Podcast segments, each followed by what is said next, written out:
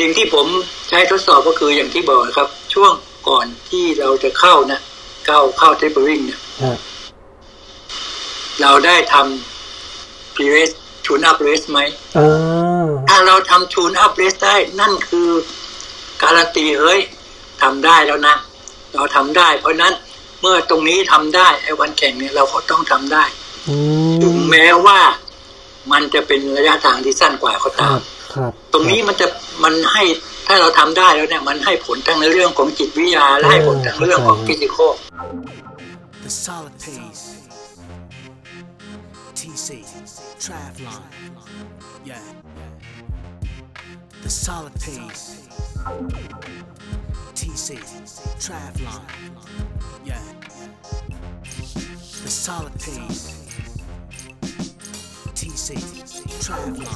สวัสดีครับ ผม TC t r a t l o n และนี่คือ The Solid Pace Podcast TC. พอดแคสต์เพื่อนักวิ่งนักไตรกีฬา ที่จะคอยส่งพลังด้านบวกให้ทุกท่าน รวมทั้งนำเสนอคอนเทนต์ดีๆ มีประโยชน์ ที่ทุกท่านสามารถนำไปปรับใช้ได้ด้วยตนเองโดย Ironman U และ Training Peaks Certified Coach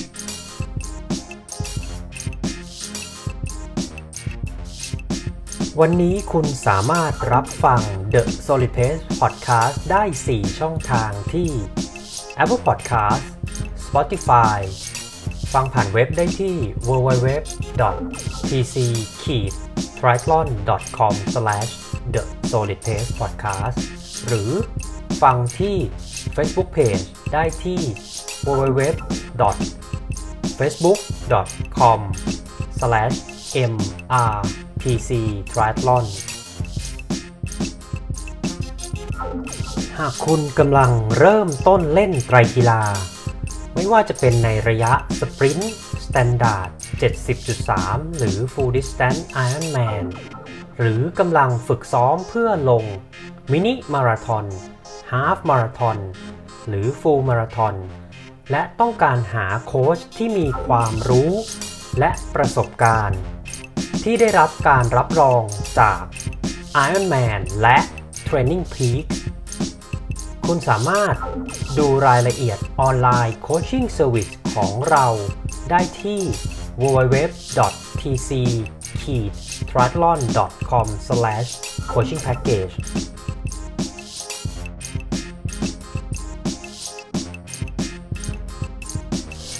ไตรกีฬาคืออะไร มีจุดเริ่มต้นมาจากที่ไหน จะเริ่มต้นเล่นไตรกีฬาต้องใช้อุปกรณ์อะไรบ้าง ควรเริ่มซ้อมแบบไหนอย่างไรดี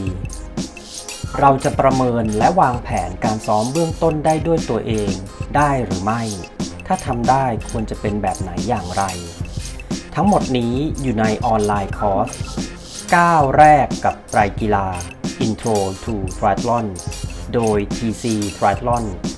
Ironman U และ Training Peak Level 2 Coach คอร์สเรียนนี้ใช้เวลาเรียน 50-60 นาที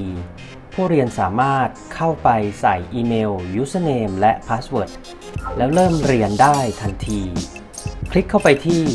www.tctriathlon.teachable.com หรือสามารถกดลิงก์ได้ที่โชว์โน้ตท้ายรายการ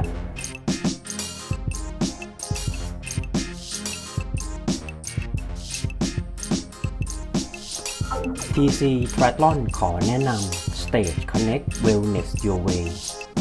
เปลี่ยนบ้านให้เป็นยิมกับโปรแกรมออกกำลังกายออนไลน์ส่วนบุคคลที่ดูแลโดยมืออาชีพ พร้อมให้คุณกำหนดเป้าหมายและเลือกวันเวลาการฝึกซ้อมได้ด้วยตนเอง คุณจะได้รับวันออนวันวิดีโอคอลกับผู้ฝึกสอนเพื่อแนะนำพร้อมดูแลการออกกำลังกาย 3 ครั้งต่อสัปดาห์ รวมทั้งการปรึกษาสอบถามกับครูฝึกได้ตลอด 24 ชั่วโมง และมีการสรุปผลแต่ละสัปดาห์เมื่อจบโปรแกรม สนใจรายละเอียด ติดต่อได้ที่ Line ID at stage file u หรือโทร 02 003 5445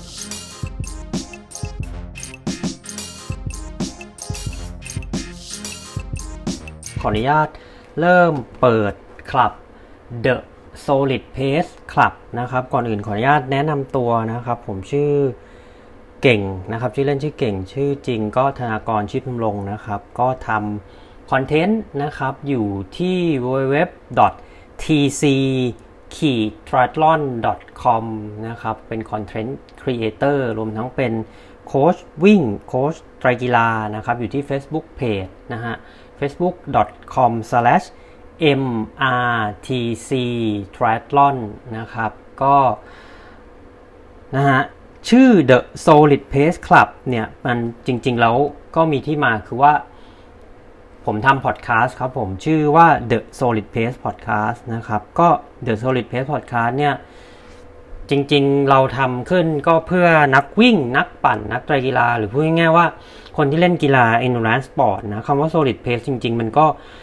ตีความได้ค่อนข้างเยอะเนาะแต่ว่าคำคำนี้ผมอยากจะสื่อความหมายออกไปว่าคือทุกๆวันที่เราออกไปเล่นกีฬา endurance sport เนี่ย มันก็มีวันที่แบบเล่นได้ดี เล่นได้ไม่ดีเนาะแต่ว่ามันมันไม่จำเป็นที่เราจะต้อง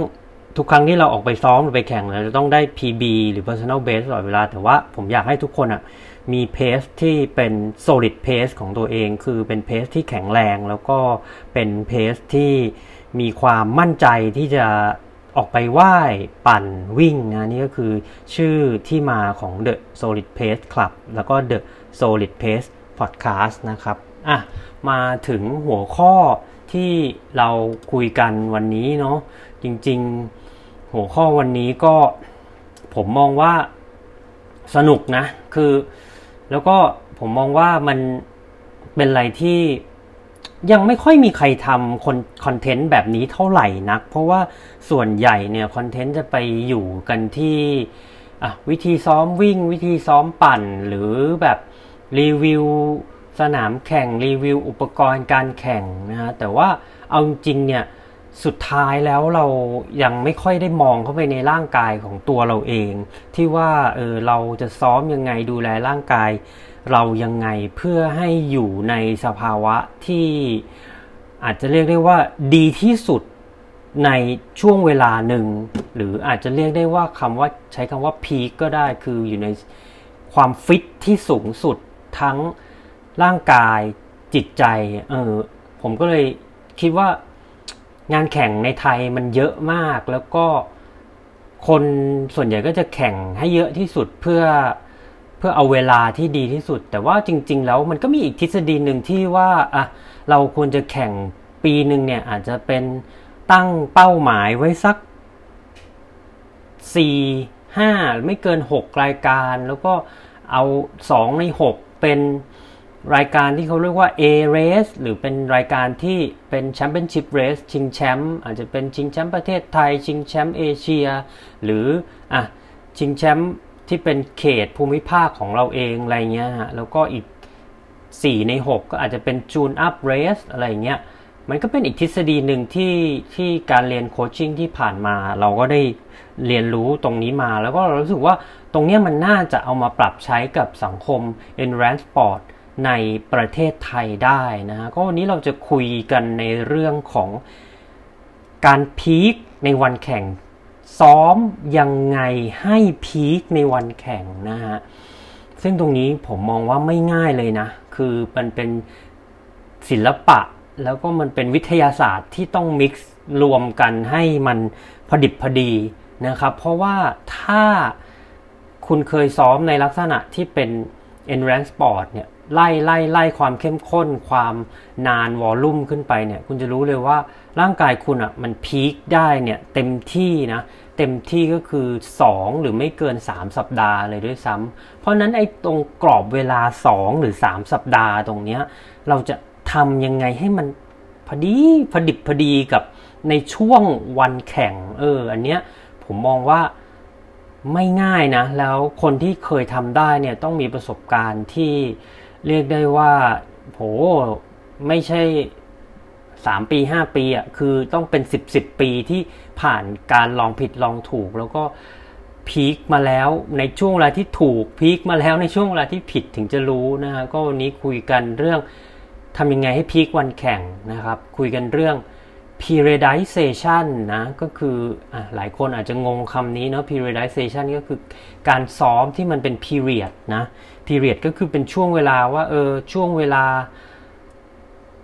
หนึ่งเดือนแรกสองเดือนแรกสามเดือนแรกเราจะไล่ความเข้มข้นหรือไล่ในเรื่องของวอลลุ่มนะระดับความนานของการฝึกซ้อมอะเป็นแบบไหนอย่างไรนะครับ แล้วก็ ตอนนี้ถ้าปฏิทินหนึ่งปีถ้าเรานับปีหน้าเนี่ยอะสองศูนย์สองสองเนี่ยผมมองว่า Endurance Sport น่าจะกลับมาแข่งได้ มากพอสมควรอย่างน้อยก็ 60ถึง70%ของจากช่วงที่ก่อนสถานการณ์โรคระบาดนะฮะ แต่ว่าตรงเนี้ยไอ้60-70%ตรงเนี้ยเออเราจะซ้อมยังไงนับถอยหลังยังไงก่อนวันแข่งละทำยังไงให้ตัวเราเองเนี่ยไปพีคในวันแข่งเพื่อที่จะได้ personal best ในวันแข่งนะครับ ก็วันนี้นะฮะ ผมได้รับเกียรติจากนะฮะอาจารย์นิวัฒน์อิ่มอ่องนะครับ อาจารย์นิวัฒน์อิ่มอ่องนี่หลาย ๆ คนที่อยู่ในแวดวงกรีธาแวดวงวิ่งระยะไกลเนี่ยโหน่าจะรู้จักอาจารย์นิวัฒน์เป็นอย่างดีนะอาจารย์มีประสบการณ์เป็นนะครับ ผู้ฝึกสอนนักกรีธาวิ่งระยะไกลทีมชาติไทยนะฮะแล้วก็อาจารย์เคย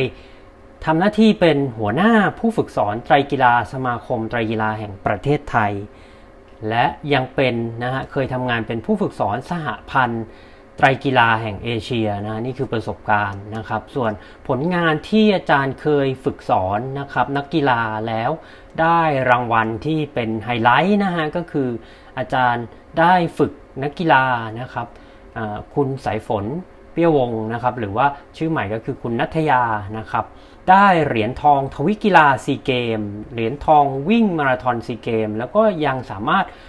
คุริฟายเวลาเข้าไปวิ่งในมาราธอนที่รีโอโอลิมปิกปี 2016 นะครับ เพื่อไม่ให้เป็นการเสียเวลาครับ เดี๋ยวผมขออนุญาตเชิญอาจารย์นิวัฒนะครับ แล้วก็สวัสดีอาจารย์นิวัฒนะครับ สวัสดีครับอาจารย์ ครับ สวัสดีครับ คุณเก่ง แล้วก็ผู้ที่เข้ามาฟังทุกๆทท่านนะครับ สวัสดีอีกครั้งครับ ครับผม อาจารย์ครับก็ตอนเนี้ยในช่วงที่ผ่านมาช่วงต้นเดือนก็มีงานวิ่ง งานไตรกีฬาเริ่มประกาศวันแข่งออกมาแล้วฮะ แล้วก็คิดว่าในปี 22 หรือปี 65เนี่ยครับ งานแข่งน่าจะกลับมา ใกล้ๆเคียงนะฮะในช่วงก่อนที่จะเป็นสถานการณ์โควิด คราวนี้อย่างที่ได้เคยคุยกับอาจารย์ นักกีฬาไม่ว่าจะเป็นนักวิ่ง นักปั่นนักกีฬาเนี่ยมักจะซ้อมแล้วก็ใช้บางคนก็ใช้การแข่งเป็นการซ้อมหรือบางคนก็ซ้อมเพื่อแข่งให้มากที่สุด ซึ่งตรงเนี้ยเนี่ยถ้าเรามองถึงเรื่องของ periodization เพื่อไปพีคเนี่ย มันอาจจะไม่ถูกต้องนักคำถามแรกเลยครับอาจารย์อยากถามว่าไอตัว periodization นะครับอาจารย์จริง ๆ ในความคิดเห็นของอาจารย์เนี่ย มันคืออะไรครับ แล้วก็ทำไปทำไมครับ ครับอ่าก่อนอื่นครับนะผมครับ ก็ก่อนที่เราจะพูดถึง periodization เนี่ย ก็ก่อนอื่นก็กลับมาที่หัวข้อวันนี้นะครับ คือฮะ ทำยังไงถึงจะพีคในวันแข่งครับผม ก็อันแรกเลยก็ต้องเรามาต้องคิดดูว่าไอ้คำว่า peaking ในวันหรือไอ้คำว่า peaking เนี่ยมันมีความหมายจริงๆยังไงอืมซึ่งเมื่อกี้คุณเก่งก็เมนชั่นไปครับนิดนึงแล้วครับ คือครับคำว่า peaking เนี่ยคือหมายถึงว่า เราต้องการให้สมรรถภาพของเราเนี่ย หรือคำว่า fitness ของเราเนี่ยฮะให้มันถึงจุดสูงสุด ที่เราต้องการเนี่ยในวันแข่งอืมซึ่งไม่ว่าจะเป็นทั้งความฟิตทางกายหรือที่เรา physical fitness หรือความฟิตทางจิตใจที่เรา mental fitness คือมันต้องไปพร้อมกันทั้งสองอันครับ แล้วทำยังไงล่ะถึงจะจะให้ได้ทั้งสองอันเนี่ยในอืมในวันที่เราต้องการนะก็คือครับวันที่เราจะลงแข่งในใน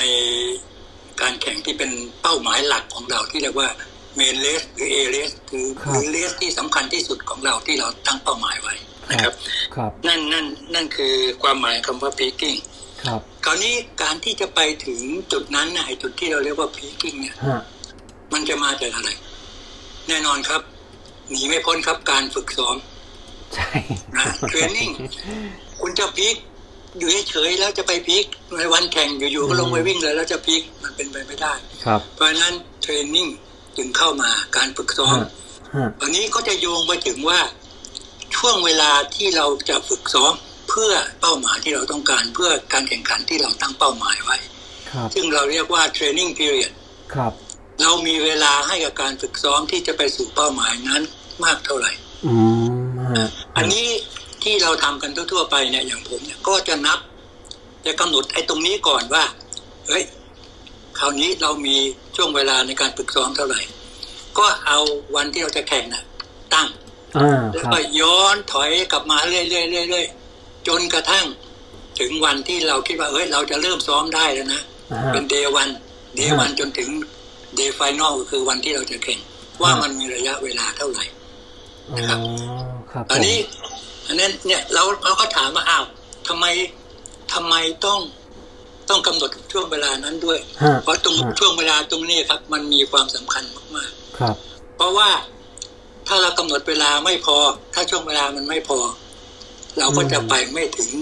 พีกิ้งตามศักยภาพที่เราควรจะมี หรือถ้าเราใช้เวลาตรงนี้นานเกินไป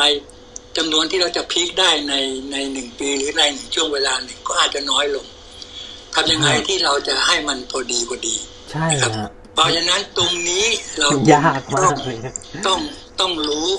นะว่าเรามีช่วงเวลาเท่าไหร่อืมเพครัราะบจากประสบการณ์เนี่ยที่ฮะผมอ่าเป็นโค้ชมาเนี่ยฮะอ่าต้องเกิดนิดนึงฮะผมเป็นโค้ชวิ่งทางไกลของนักกีฬาครับทีมชาติมา หรือเป็คนรับโค้ชวิ่งทางไกลมาเนี่ยครับก็น่าจะมากกว่า 20 ปีฮะฮะฮะส่วนโค้ชกีอ่าโค้ชไตรกีฬานั้นก็ประมาณถึงวันนี้ก็ประมาณ 14-15 ปีแล้ว ครับผม ก็ พอจะบอกได้ว่า ช่วงเวลาที่อืมที่เราจะไปถึงพีคนั้นน่ะ ในในในวงรอบหนึ่งหรือในไซเคิลหนึ่งเนี่ยฮะมันไม่ใช่เวลาแค่เป็นสัปดาห์ อืมครับครับ มันเป็นเดือนแล้วก็ไม่ใช่เดือนเดียวมันหลายเดือนครับนะผมครับเป็นผสัมปดาห์ก็นับได้ครับ แต่ว่าเท่าที่นั้นมาเนี่ย มันจะอยู่ระหว่าง14สัปดาห์นะครับ ถึงครับ 20 26สัปดาห์ ครับผมอืมสิ่งสิ่งสิ่งเนี่ยจะเป็น14เอออย่างน้อยอ่าไม่ใช่โทษที10 16สัปดาห์นะ16สัปดาห์ถึง24สัปดาห์ในหนึ่งวงรอบโอเคครับเห็นไหมครับ ครับผม เพราะฉะนั้นตรงนี้นะครับ เราจึงต้องแบ่งให้เวลาที่เราฝึกซ้อมทั้งหมดเนี่ย ที่เราเรียกว่าหนึ่งวงรอบของการฝึกซ้อมเนี่ยฮะหนึ่ง training cycle ฮะเนี่ยฮะเป็น เป็นช่วงช่วงๆหรือเป็น period ต่าง ๆ ตามที่คุณเก่งพูดอืมเมื่ออืมเมื่อก่อนหน้านั้น ครับผมครับตรงนี้ผมมีความสำคัญครับ เพราะว่าไอการแบ่งช่วงเวลาแต่ออกเอ่อไอไอ training cycle เนี่ยเป็นช่วงเวลาต่าง ๆ เนี่ยหนึ่งอืมมันมีในแต่ละช่วงเวลาเนี่ย มันมีวัตถุประสงค์ฮะที่แตกต่างกันออกไป ครับผมสองมันมีวิธีการฝึกที่แตกต่างกันออกไปฮะและถามว่ามันจะ มันเราจะละเลยอันใดหนึ่งได้ไหมไม่ได้ครับ เราต้องทำทั้งหมดครับอย่างเต็มที่ครับ เพราะฉะนั้นตรงนี้จึงเป็นที่มาของคำว่า periodization อ๋อเพราะคำว่าโอเครับ periodization นั้นก็หมายถึงการแบ่งช่วงเวลาฝึก หรือที่เรียกว่า training cycle เนี่ยออกเป็น period ต่างครับผมๆครับครับผม อย่างที่ อันแรกๆเลยที่เราได้ยินกันมาว่าก็คือในช่วงเตรียมตัวฮะนะครับฮะมันจะมีแบ่งเป็นใหญ่ๆนะ เอาใหญ่ๆก่อนแล้วเดี๋ยวค่อยย่อยลงไปฮะฮะฮะเฟสแรกก็คือช่วงเตรียมตัวครับ preparation phase ครับผม ผมเรียกเป็นเฟสแล้วกันนะครับ ได้จะครับได้ครับ อันที่สองก็เป็นเฟสในอาของการแข่งขัน ครับผมนะครับ และอันที่สามหลายคนอาจจะคิดว่าเอ้ยไม่มีด้วยเหรอ แล้วมันมันมันจำเป็นหรือฮะคือช่วงที่เราเรียกว่า transition ครับผมช่วงเปลี่ยนผ่านอ่าฮะในหนึ่งไซเคิลเนี่ย เรามักจะคิดถึงเตรียมตัวแข่ง แล้วก็แข่งแล้วก็จบอ่ามันไม่ใช่ แล้วก็ไม่ทำอะไรเลยใช่ไหมอาจารย์แข่งจบก็ไม่ทำอะไรเลแล้วยก็แข่งต่อเรื่อยๆไม่ใช่ครับมันจะมีช่วงที่เราเรียกว่า transition ฮะหรือฮะช่วงที่เราเรียกว่า recovery หรือ off ฮะ season เนี่ยขัดอยู่ฮะ ซึ่งมันมีความสำคัญที่เราจะพูดกันต่อไปอ๋อครับผมนะครับครับผมคราวนี้ในในช่วงเตรียมแข่งขันเนี่ยช่วง preparation เนี่ยมันก็ยังแบ่งออกมาเป็นเป็นย่อยฮะๆนะครับ โอเค ก่อนหน้าที่เราจะแบ่งย่อยๆเนี่ยในช่วงทั้งหมดเนี่ย ต่อไอหนึ่ง cycle เนี่ย ของของของการฝึกเนี่ยหนึ่ง training cycle เนี่ย เราเรียกอีกชื่อหนึ่งว่ามันเป็นหนึ่ง macrocycle macrocycle ครับมาอาจารย์ macroครับเป็นใหญ่ๆใช่ไหมอืม macrocycle คือ cycle ใหญ่ คือสิบหกถึงยี่สิบสี่สัปดาห์เนี่ยเรียกว่าใช่ครับ macrocycle macrocycle เนี่ยก็คือออสิบหกถึงยี่สิบสี่สัปดาห์โอเคครับผม แล้วเดี๋ยวมันจะโยงไปถึงคำถามที่เรียกว่าเราจะทำได้กี่เท่าไหร่เท่าไหร่อ่าโอเคเอาไว้ก่อน ตอนนี้ในแต่ละช่วงในแต่ละเฟสเนี่ยอย่างอย่าง อย่าง preparation phase เนี่ย มันยังแบ่งออกไปเป็นเฟสย่อยๆอีกอ่าครับผมโดยทั่วไปก็จะมีสองเฟสย่อยๆ ก็คือเฟสที่เรียกว่า general อ่าครับ general preparation หรือบางคนเราเรียกมีเขาเรียกว่าเป็น base period อ่า ที่บอกซ้อมเบสพื้นฐานซ้อมเบสกันใช่ไหมอาจารย์ครับเป็นเป็นเป็นเฟสพื้นฐานนะอ่าฮะแล้วอีกอันหนึ่งก็เป็นเฟสที่เราเรียกว่า specific preparation ครับผมครับผการมฝึก แบบเฉพาะเจาะจงฮะซึ่งมันมันมันต่างกันนะฮะวิธีการฝึกช่วงเวลาเขาจะต่างกันอืมตรงนี้เนี่ยในแต่ละ phase หรือในแต่อย่างเอ่อ general preparation ก็สามารถที่จะแบ่งออกมาเป็นบล็อกเป็นบล็อกอันนี้เป็นบล็อกแล้วนะลงไปแล้วซึ่งในแต่ละบล็อกเนี่ย มันจะมีเอ่อช่วงของบล็อกเนี่ยประมาณสองถึงหกอาทิตย์ อืมครับ ซึ่งไอ้สองถึงหกอาทิตย์เนี่ยนะครับ ที่เราเรียกว่ามันเป็น mesocycle อืมสองถึงหกอาทิตย์ แต่ละครับแต่ละช่วงย่อย เรียกว่าเป็นช่เมวงโซย่อยครับไซเคิลนะฮะครับอย่างอ๋อโอเคครับอ่าเท่าที่ที่เราทำมาเนี่ย general preparation เนี่ยของผมเนี่ย มักจะมีอยู่สามบล็อกด้วยกันอ่ายังไงบ้างครับอาจารย์นะสามบล็อกบอกลาเท่าไหร่บอกลา ก็แล้วแต่อย่างนั้นนะฮะหกสมมติหกอาทิตย์ฮะฮะสามบอกก็ หกสี่ยี่สี่เข้าไปละซึ่งมันมันจะเกินนะอืมก็จะเป็นบอกย่อยลงไป ครับครับอาจจะครับน้อยกว่า น้อยกว่าหกอาจจะเป็นฮะบอกลาสามอาทิตย์สี่อาทิตย์อะไรก็แล้ควรับแต่ครับครับ เพราะว่าช่วงช่วง general preparation เนี่ยส่วนใหญ่มันจะอยู่ที่ประมาณสิบสองอาทิตย์เนี่ยเท่าที่เราทำกันมาก็เยอะพอสมควรเลยนะฮะครับ บางคนเขาบอกว่ามันมากไปผมว่ามันยังน้อยไปนะครับอืสิมบสองอืมฮะฮะฮะ แล้วอย่างอย่าง specific นะครับช่วงเนี้ย specific เนี่ยมันจะอืมน้อยจะน้อยกว่ากว่า general specific ผมเนี่ย ถ้าบอกเออถ้าถ้า general ผมสิบสอง specific ผมก็จะปานประมาณแปดนะครับ ก็จะได้ได้สองบล็อกบล็อกละสี่อาทิตย์สองบล็อกครับครับนะครับอืมนี่คือนี่คือความหมายของคำว่ามาโครเมโซอืมคราวนี้ไอ้ในแต่ละบอกสองฮะอาทิตย์เอ่อ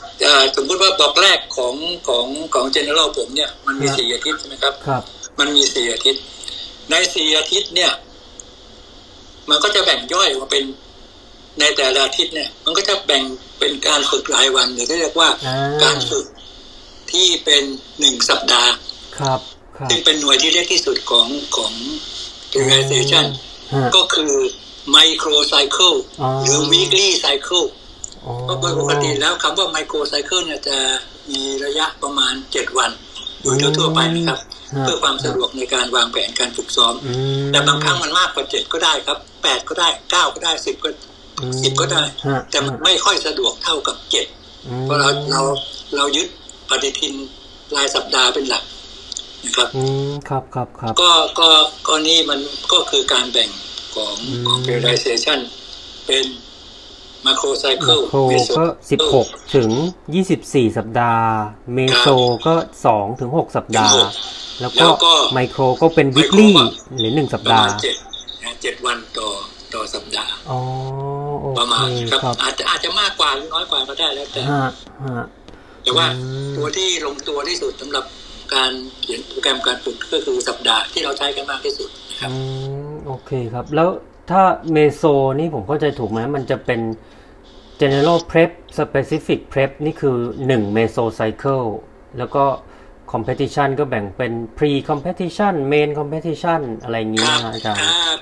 ในช่วง pre ในช่วง competition เนี่ยฮะนะครับ โอเค เมื่อกี้เราพูดถึงช่วงของ preparation หรือการเตรียมตัว ครับ คราวนี้เฟสที่สอง ต่อจากไอ้ preparation ก็คือ competition ฮะ competition เนี่ยมันจะแบ่งออกเป็นสองอันด้วยกัน ครับ อันแรกก็คือช่วงที่เราเรียกว่า tapering ฮะหรือไอ้ชุดไอ้ tapering นะครับฮะมันมีความสำคัญกับเรื่องที่เราจะพูดกันในวันคนี้รับครับครับเพราะอีกในหนึ่งของคำว่า tapering ก็คืออมเป็นช่วงที่เราเรียกว่า peaking period เป็นช่วง peaking คุณจะทำ peaking วันเนี้ยตรงนี้ period เนี่ยสำคัญมาก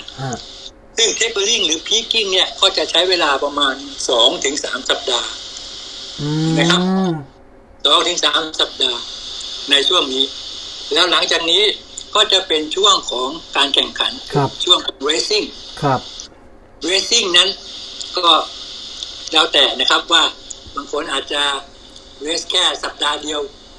แต่มันสามารถที่จะ race ไปได้เรื่อยอืมๆภายในเวลา สองถึงสามสัปดาห์อืมที่ตอนนี้มันมีคำถามคำถามฮะที่คุณเก่งถามว่ามันจะอยู่ได้นานเท่าไหร่แล้วใช่ครับใช่เดี๋ยวครับเดี๋ยวเราค่อยคุยกัน เอาง่ายๆก่อนว่า ว่าในช่วง racing เนี่ย มันมันได้จะตั้งแต่หนึ่งถึงสามสัปดาห์นะครับ ขึ้นอยู่ว่าเราจะปฏิบัติตัวยังไงอืมเพราะฉะนั้นอาจารย์ครับ ถ้าแข่งแบบ back to back และช่วงอยู่ในช่วงพีค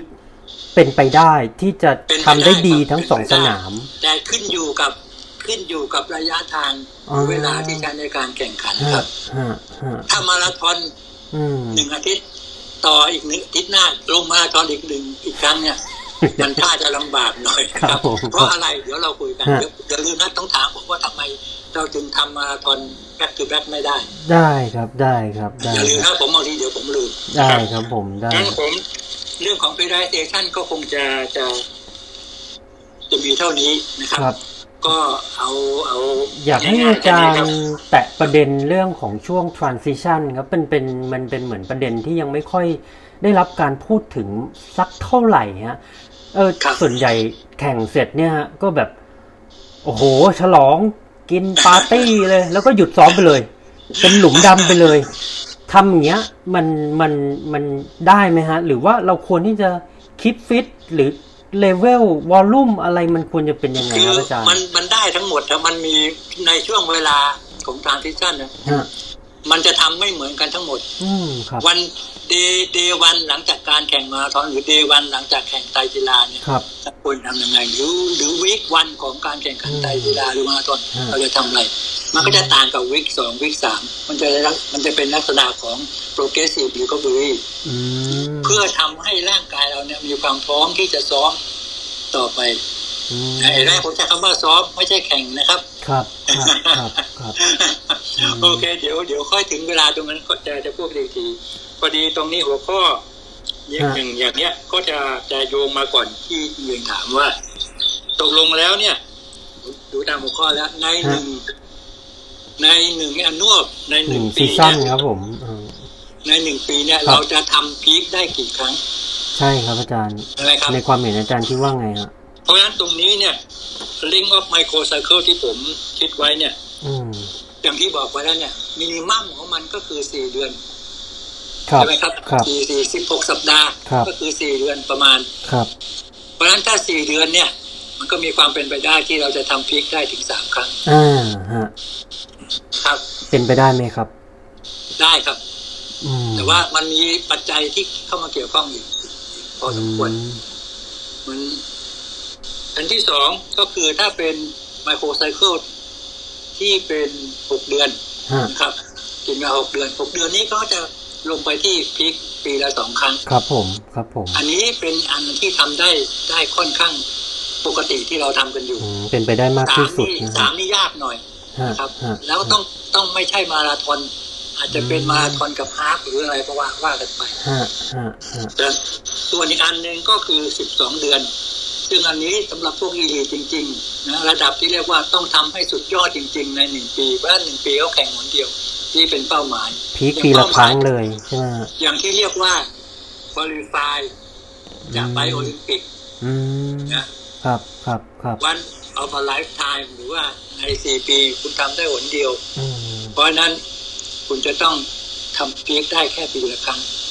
อืมตรงนี้เขาวางเป้าหมาย เพราะฉะนั้นตรงนี้มันก็จะจะจะมีขั้นตอนที่นั่นไป แต่ไม่ได้หมายความว่าทั้งปีแข่งหนเดียวไม่ใช่นะครับ เพราะมันจะมีไอ้คำที่เรียกว่า tune up race ครับ เข้ามาเกี่ยวข้องอืมการแข่งที่เรียกว่า tune up race เนี่ย มันจะมีได้กี่ครั้งอ่าเราคจะรับทูนอัพที่ระยะไหน ก็เดี๋ยวคุยกันใช่ครับใช่โอเคนะครับ ครับผม ครับ อาจารย์ครับอย่างตอนนี้ฮะผู้ฟังหลาย ๆ ท่านก็เป็นนักวิ่ง นักกีฬา หรือนักปั่นจักรยานที่เป็นเอสคูเปอร์หรือเป็นผู้เล่นมือสมัครเล่นที่แข่งตามกลุ่มอายุนะครับ ในกรณีเนี้ยฮะถ้าคนที่เป็น age grouper เนี่ยอะถ้ามาราธอนครับอาจารย์ในความเห็นอาจารย์ peak มากสุดปีละกี่ครั้งครับ ก็ถ้าเป็น age grouper เนี่ย อย่างอย่างที่บอกนะครับ มากสุดจริง ๆ แล้วเนี่ยเค้นกันจริง ๆ แล้วก็คือฮะสามครั้งสามนะฮะแต่แต่ทั่วไปเนี่ยสามครั้งนี้เอาเรื่องนะครับมันเกือบไม่มีเวลาทำอย่างอื่นเลยใช่ใช่ครับเพราะฉะนั้นสองครั้งเนี่ยครับ เป็นเป็นอะไรที่อยู่ในทางสายกลางที่เรียกว่า moderation อืมฮะเพราะฉะนั้นสองครั้งเนี่ยมีความเป็นไปได้สูงนะอืมแล้วในสองครั้งเนี่ย ไม่จะทำแค่มาราธอนสองครั้ง มันอาจจะคุณอาจจะต้องทำชูนอัพที่เป็นฮาล์ฟมาราธอนได้อีกอย่างน้อยสองครั้งหรือมากกว่านั้นอืมคุณทำชูนอัพที่เป็น 10K เพราะฉะนั้นนับทั้ง 10K นับทั้ง 21K นับทั้ง 42K เพราะในปีหนึ่งเนี่ยคุณสามารถที่จะแข่งได้มากกว่าหกครั้งอย่างแน่นอนอืมครับไหมผครับมนั่นหมายความว่าคุณจะมีรายการแข่งทุกสองเดือนเลย อืม พอไหมครับสองโอ้สงผมดืนว่าแข่งเยอะกันอยู่นะฮะ ก็ถ้าถ้าเป็นซีนารีโอที่มันเป็นแบบนี้ครับอาจารย์ คือว่าอย่างสมมติว่าปี 65 เนี่ยอะเราเริ่มต้นเหมือนล้างไพ่ใหม่หมดเลยอาจารย์ เราจะ periodization กันอย่างดีแล้วเดือนหนึ่งอาจจะปาร์ตี้ติดพันนิดหน่อย เดือนสองเริ่มซ้อมเพื่อพีคในเดือนหกแล้วก็ อะเดือนสามเดือนห้าก็อาจจะแข่งฮาฟมาราธอนเพื่อจูนอัพเรสถ้าเป็นแบบนี้คิดว่าไงครับอาจารย์ ก็ก็ถูกครับอืมเพราะว่าในการก่อนที่ก่อนที่จะแข่งมาราธอนที่เป็นเลสเป้าหมายที่เป็นฮะการที่เป็นแมตช์เป้าหมายนั่นนะซึ่งพูดง่ายๆถ้าจากเดวันก็คือไปเมื่อสิ้นเมื่อประมาณเดือนที่หกใช่ไหมครับคที่รับจะแข่งครับ เพราะฉะนั้นโอเคเดือนแรกนี่อาจจะยังไม่มีแข่งแต่ว่าคุณจะเริ่มแข่งได้ตั้งแต่เดือนที่สองที่สามที่สี่ไปเรื่อยอืมตอนนี้จะแข่งอะไรอะอืมฮะโดยโดยจากประสบการณ์ผมจะแนะนำนะครับ ให้เราเริ่มจากระยะที่มันสั้นไปหาระยะที่มันยาวขึ้นอืมแต่ว่าครับโดยหลักการแล้วเนี่ยของการโค้ชที่แล้วมันความหนักหรือความยากเนี่ย มันจะอยู่ในระดับเดียวกัน นี่คือความความหมายของคำว่า tune up race ด้วย ครับผมทูนอัพมันจะเข้ากันคือว่า tune up race หรือการแข่งระยะที่สั้นกว่าเนี่ยอืมมันฮะเป็นอะไรที่จะเป็นบททดสอบเราว่าเรามีความพร้อม ว่าเรามีความพร้อมที่จะแข่งแมตช์ที่เป็นแมตช์เป้าหมายเราหรือยังอืมยกตัวอย่างนะจะยกตัวอย่างให้ฟังเลยว่า สมมติเรามีเป้าหมายที่จะแข่งเอ่อมาราธอนเป้าหมายเราเนี่ยให้ได้ ในเวลาสามชั่วโมงฮะโอเคนะครับ ครับ อะไรนะครับ ที่จะเป็นเป็นตัวบอกได้ว่าเฮ้ยเรามีความสามารถหรือเราน่าจะพลิกได้ถึงตัวนั้นก็นั่นคือฮะการแข่งที่เป็นฮาล์ฟมาราธอนฮะในหนึ่งเดือนก่อนแข่งมาราธอนคือเดือนที่ห้าครับ ถ้าเดือนที่ห้าเนี่ยคุณลงฮาล์ฟมาราธอนแล้วคุณทำเวลาได้ต่ำกว่าหนึ่งชั่วโมงสามสิบครับผม อาจจะเป็นหนึ่งชั่วโมงยี่เจ็ดหนึ่งชั่วโมงยี่แปดประมาณนั้นนะครับฮะนั่นแสดงว่าคุณมีขีดความสามารถ หรือคุณมี potential ที่จะวิ่งมาราธอนที่จะฟินิชมาราธอน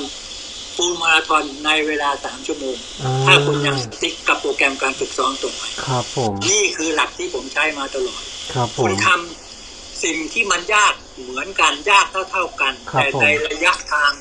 ที่สั้นกว่า ครับผมแมตช์ที่เราตัดเป้าหมายฮะโดยโดยความหมายก็คือจะครึ่งหนึ่งเลย ผมจะใช้ครึ่งหนึ่งอืมในทำนองเดียวกัน ถ้าคุณตั้งเป้าไว้ว่าจะจบฮาล์ฟมาราธอนสองชั่วโมง แน่นอนหนึ่งเดือนก่อนแข่งฮาล์ฟมาราธอนคุณจะต้องวิ่งสิบกิโลได้ต่ำกว่าหนึ่งชั่วโมง อื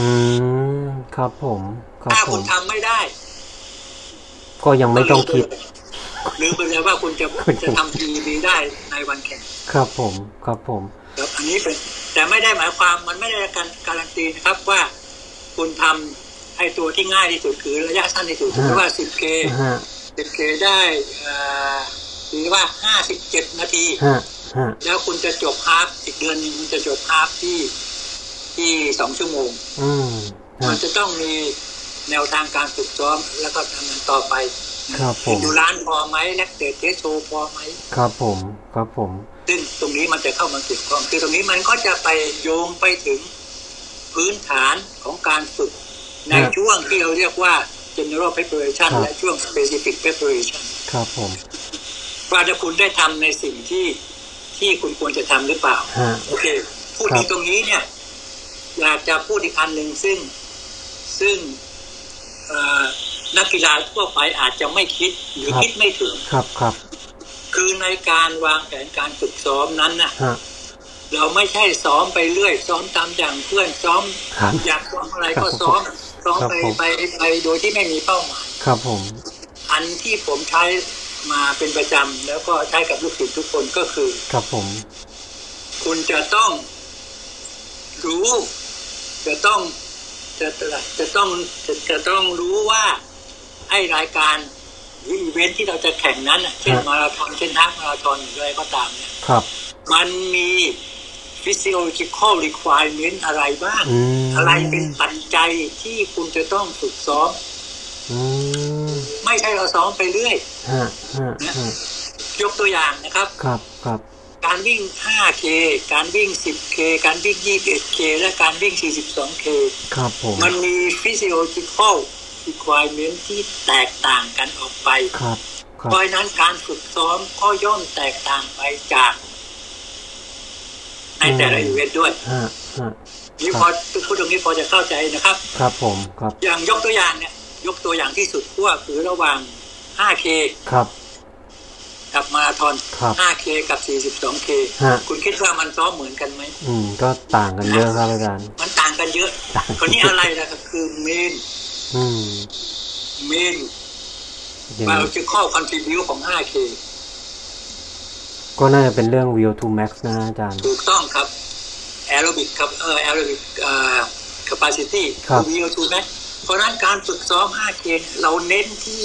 เราจะเน้นที่การซ้อมที่เรียกว่า VO2 max ใช่ครับ interval ครับผมคือ VO2 ที่อยู่ประมาณ 98 ถึง 102%ของ VO2 max ฮะณฮะจุดนั้นของเราอืมหรือว่าลงเป็น interval ตามตามตามหลักเกณฑ์ที่เขากำหนดฮะเราคงไม่พูดถึงรายละเอียดนะครับฮะว่ามันฮะเพื่อฮะเอาไว้เอาไว้มีโอกาสแล้วค่อยได้ครับแต่ต้องซ้อมเพื่อวิทูแมฮะแต่ถามว่า พอไปถึงมาราธอนแล้วเนี่ยอ่าโอ้เกมเปลี่ยนมีฮะความสำคัญแค่ไหนสำคัญจนสำที่ว่าต้องทุ่มเทต้องซ้อมเหมือนกับ5K ไม่ใช่ครับ ใช่ครับ ใช่ main ของการวิ่งมาราธอนคืออะไรครับคือ endurance pure endurance ใช่ฮะกับ running economy ใช่เพคราะฉะรันั้บนผเวมลาคุณซ้อมมาราธอนเนี่ย คุณก็จะต้องเน้นไปที่ pure endurance กับ running economy อืมแต่ถามว่า คุณจำเป็นต้องซ้อมมิโอทูแมทบ้างไหมจำเป็นครับ เพื่อสร้างฝืนเพื่อสร้างฐาน แต่มันจะซ้อมเฉพาะช่วงเดือนแรกหรือในช่วงที่เป็นบล็อกแรกของ general preparation อืมแต่พอการเข้า specific หรือ event specific แล้วเนี่ย เราเกือบไม่ได้ซ้อม BO2 max interval เลยสำหรับนักวิ่งมาราธอนครับผม เราจะเน้นไปที่อะไรครับ long tempo เราจะเน้นไปที่อะไร เราจะเน้นไปที่ที่ trace lactate threshold อ่าใช่เน้นไปที่ลอง เทมโปเน้นเน้นไปที่การวิ่งลองรันที่มีเรสเพสอยู่ด้วยใช่เพื่อ running economy ซึ่งสิ่งต่างๆเหล่านี้มันลงไปในรายละเอียดอืมแต่เธอจะบอกว่าเห็นไหมครับว่าการฝึกซ้อมต่างระยะนั้น มีความต้องการทางฟิสิโลจีที่ไม่เหมือนกันครับผมและถ้าเราจะไปให้ถึงพีคเราจะต้องซ้อมให้สอดคล้องกับความต้องการของแต่ละระยะครับโอเคไหมครับครับมีคำถามนะครับ ตรงนี้ถ้าใครใครใครใครยังไม่เข้าใจหรือว่า ต้องสงสัยอะไรสอบถามได้นะครัรับ ก็เดี๋ยวช่วงท้ายๆเดี๋ยวถ้าคุณผู้ฟังท่านไหนก็มีคำถามนะฮะ สามารถยกมือได้แล้ว เดี๋ยวผมจะอินไว้ขึ้นมาพูดนะ ก็สามารถสอบถามได้นะครับ ไม่ว่าจะเป็นเกี่ยวกับมาราธอนเกี่ยวกับไตรกีฬา หรือว่า endurance sport อย่างอื่นก็ได้นะครับ ก็อยากคุยกับอาจารย์คำถามถัดไปฮะอาจารย์ จริงๆคแป๊บนึงแป๊บนึงครับำครับ เมื่อกี้พูดถึงไอ้ว่าไอ้ไอ้การซ้อมสิ่งที่เราไม่ควรซ้อมหรือไม่จำเป็นต้องซ้อมเนี่ยฮะมันทำให้เราหนึ่งเปลืองเวลาสองอืมมีโอกาสเสี่ยงกับอุปสรรคก็คือการบาดเจ็บยกตัวอย่างนะครับ ผมเห็นนักวิ่งมาราธอนหลายคนเนี่ยอันนี้ ไม่ไม่สเปซิฟายนะครับครับครับคือครัเราบทั่วๆไป คือเห็นนักวิ่งมาราธอนซ้อมวิ่งอ่า400 meter repeat คือวิ่ง 400กิโลฮะ400ด้วยความเร็วจีเลยฮะฮะฮะยี่ยี่สิบเที่ยวยี่ห้าเที่ยวสามสิบเที่ยวสี่สิบอ่าเที่ยวยังมีฮะถามว่ามันมีมันได้ประโยชน์อะไรกับกับการวิ่งมาราธอนจริงๆในวันแข่งอืมฮะผมจะไม่ตอบนะครับ แต่ผมจะยกตัวอย่างของ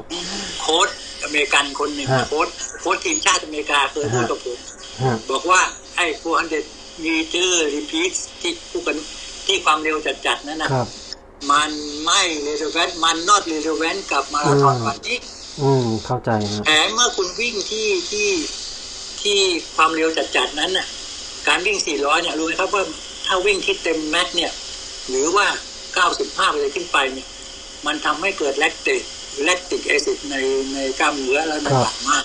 ครับ แล้วมันจะมีผลเสียเป็น negative effectอืมฮะฮะฮะบาดเจ็บได้ง่าย ครับและผมส่วนใหญ่จะเป็นอย่างนั้นจริงครับผมๆครับเพราะฉะนั้นใช่ตรงนี้ครับขอฝากไว้นะครับ ได้ครับอาจารย์คือไม่ไม่ไม่ใช่ผมว่าว่าไม่ไม่ดีแต่ว่าโค้ชทั่วโลกนะครับเขาก็บอกพูดเป็นทำนอคงรับนี้นะเข้าใจคครัรับบเข้าใจครับอาจารย์ครับโอเคครับโอเคคำถามที่ว่าต่อไปคครับราวนี้เรื่องของซีซั่นนะฮะจริง ๆ เราก็ได้ยินคำคำนี้มาค่อนข้างเยอะ off season pre season in season post season มันคืออะไรฮะ แล้วก็มันซ้อมต่างกันยังไงครับเอาอินซีซั่น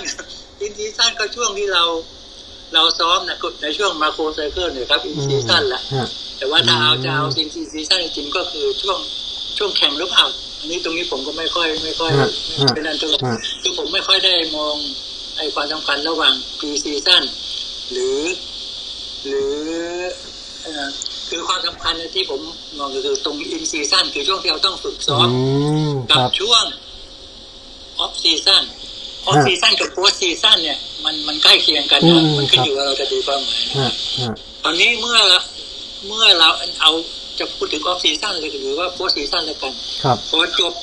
การแข่งขันแมตช์สุดท้าย หรือแมตช์เป้าหมายของเราปั๊บเนี่ยฮะที่เราจะเข้าสู่ช่วง transition ครับมันก็คือ off season หรือ post season ก็คือช่วง off season ก็คือช่วงไอ้ transition นั่นเองฮะคือเป็นช่วงที่เรา rejuvenate ร่างกายที่เราครับซ้อมหนักมาครับนานๆเนี่ยครับเราต้องการให้มันมีความสดชื่น ต้องการให้มัน relax ครับแล้วก็ต้องการให้มันมีความพร้อมครับที่เราจะจะฝึก ใน season ต่อไปให้คำว่าความพร้อมคือพร้อมทั้งร่างกาย และพร้อมทั้งจิตใจนะคือต้องให้มันมัน clear ไปเลยฮะดังนั้นไอไอ off season หรือของของผมเนี่ยก็คือก็คือก็คือในช่วงการซิชันนั่นเองครับผมซึ่งคไอรับผการมซิชันตรงเนี้ยมันก็จะมีด้วยทางสองอันคือช่วงแรกมันจะเป็นช่วงรีคอเวอรี่ฮะนะครับ ช่วงที่สองก็เป็นช่วงที่เราเรียกว่าอะไรครับเอ่อ ช่วงรีแลกซ์ครับ ครับ ช่วงฟื้นตัวครับครับออยู่เนี่ยได้ครับ ก็ก็โอเคนะครับ ตอนนี้ หลังจากที่เราแข่ง สมมติว่ามาราธอนวันสุดท้ายแข่งเสร็จปั๊บฮะ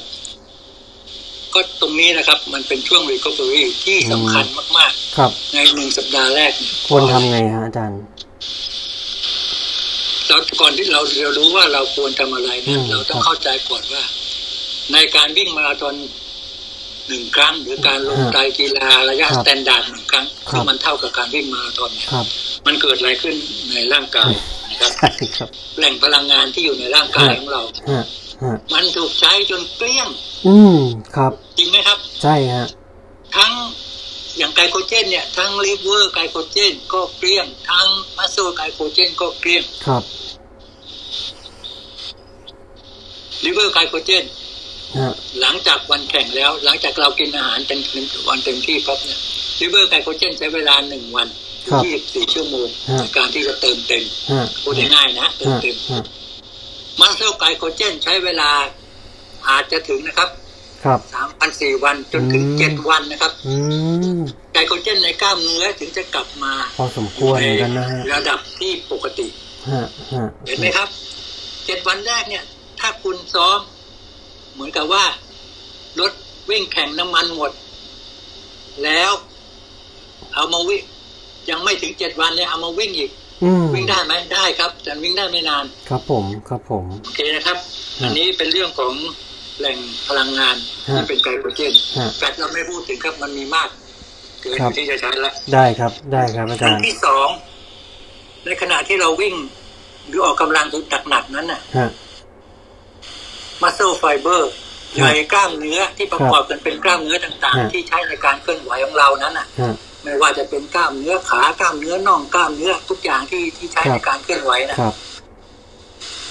มันมีการถูกทำลายอืมมีการเสียหาย มีการฉีกขาดที่เราเรียกว่า damage อ่าครับ ใช่ครับ ถูกต้องไหมครับ ใช่ครับใช่ซึ่คงรับตรงนี้ยืนยันได้เลยครับ ถ้าคุณวิ่งมาราธอนแล้วคุณไปเจาะเลือด เพื่อตรวจค่า ที่ครับที่เรียกว่า CK ที่เป็น markerอร์ของการทำลายของใยกล้ามเนื้อเนี่ยฮะขึ้นสูงปิดเลย อืมฮะซึ่งตรงนี้เนี่ยไอ้ใยกล้ามเนื้อต่าง ๆ เนี่ย มันก็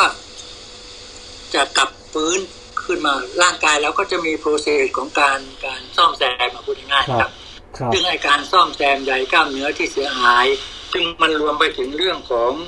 ของคอนแทคทริโปรตีน คือโปรตีนฮะที่มีส่วนในการ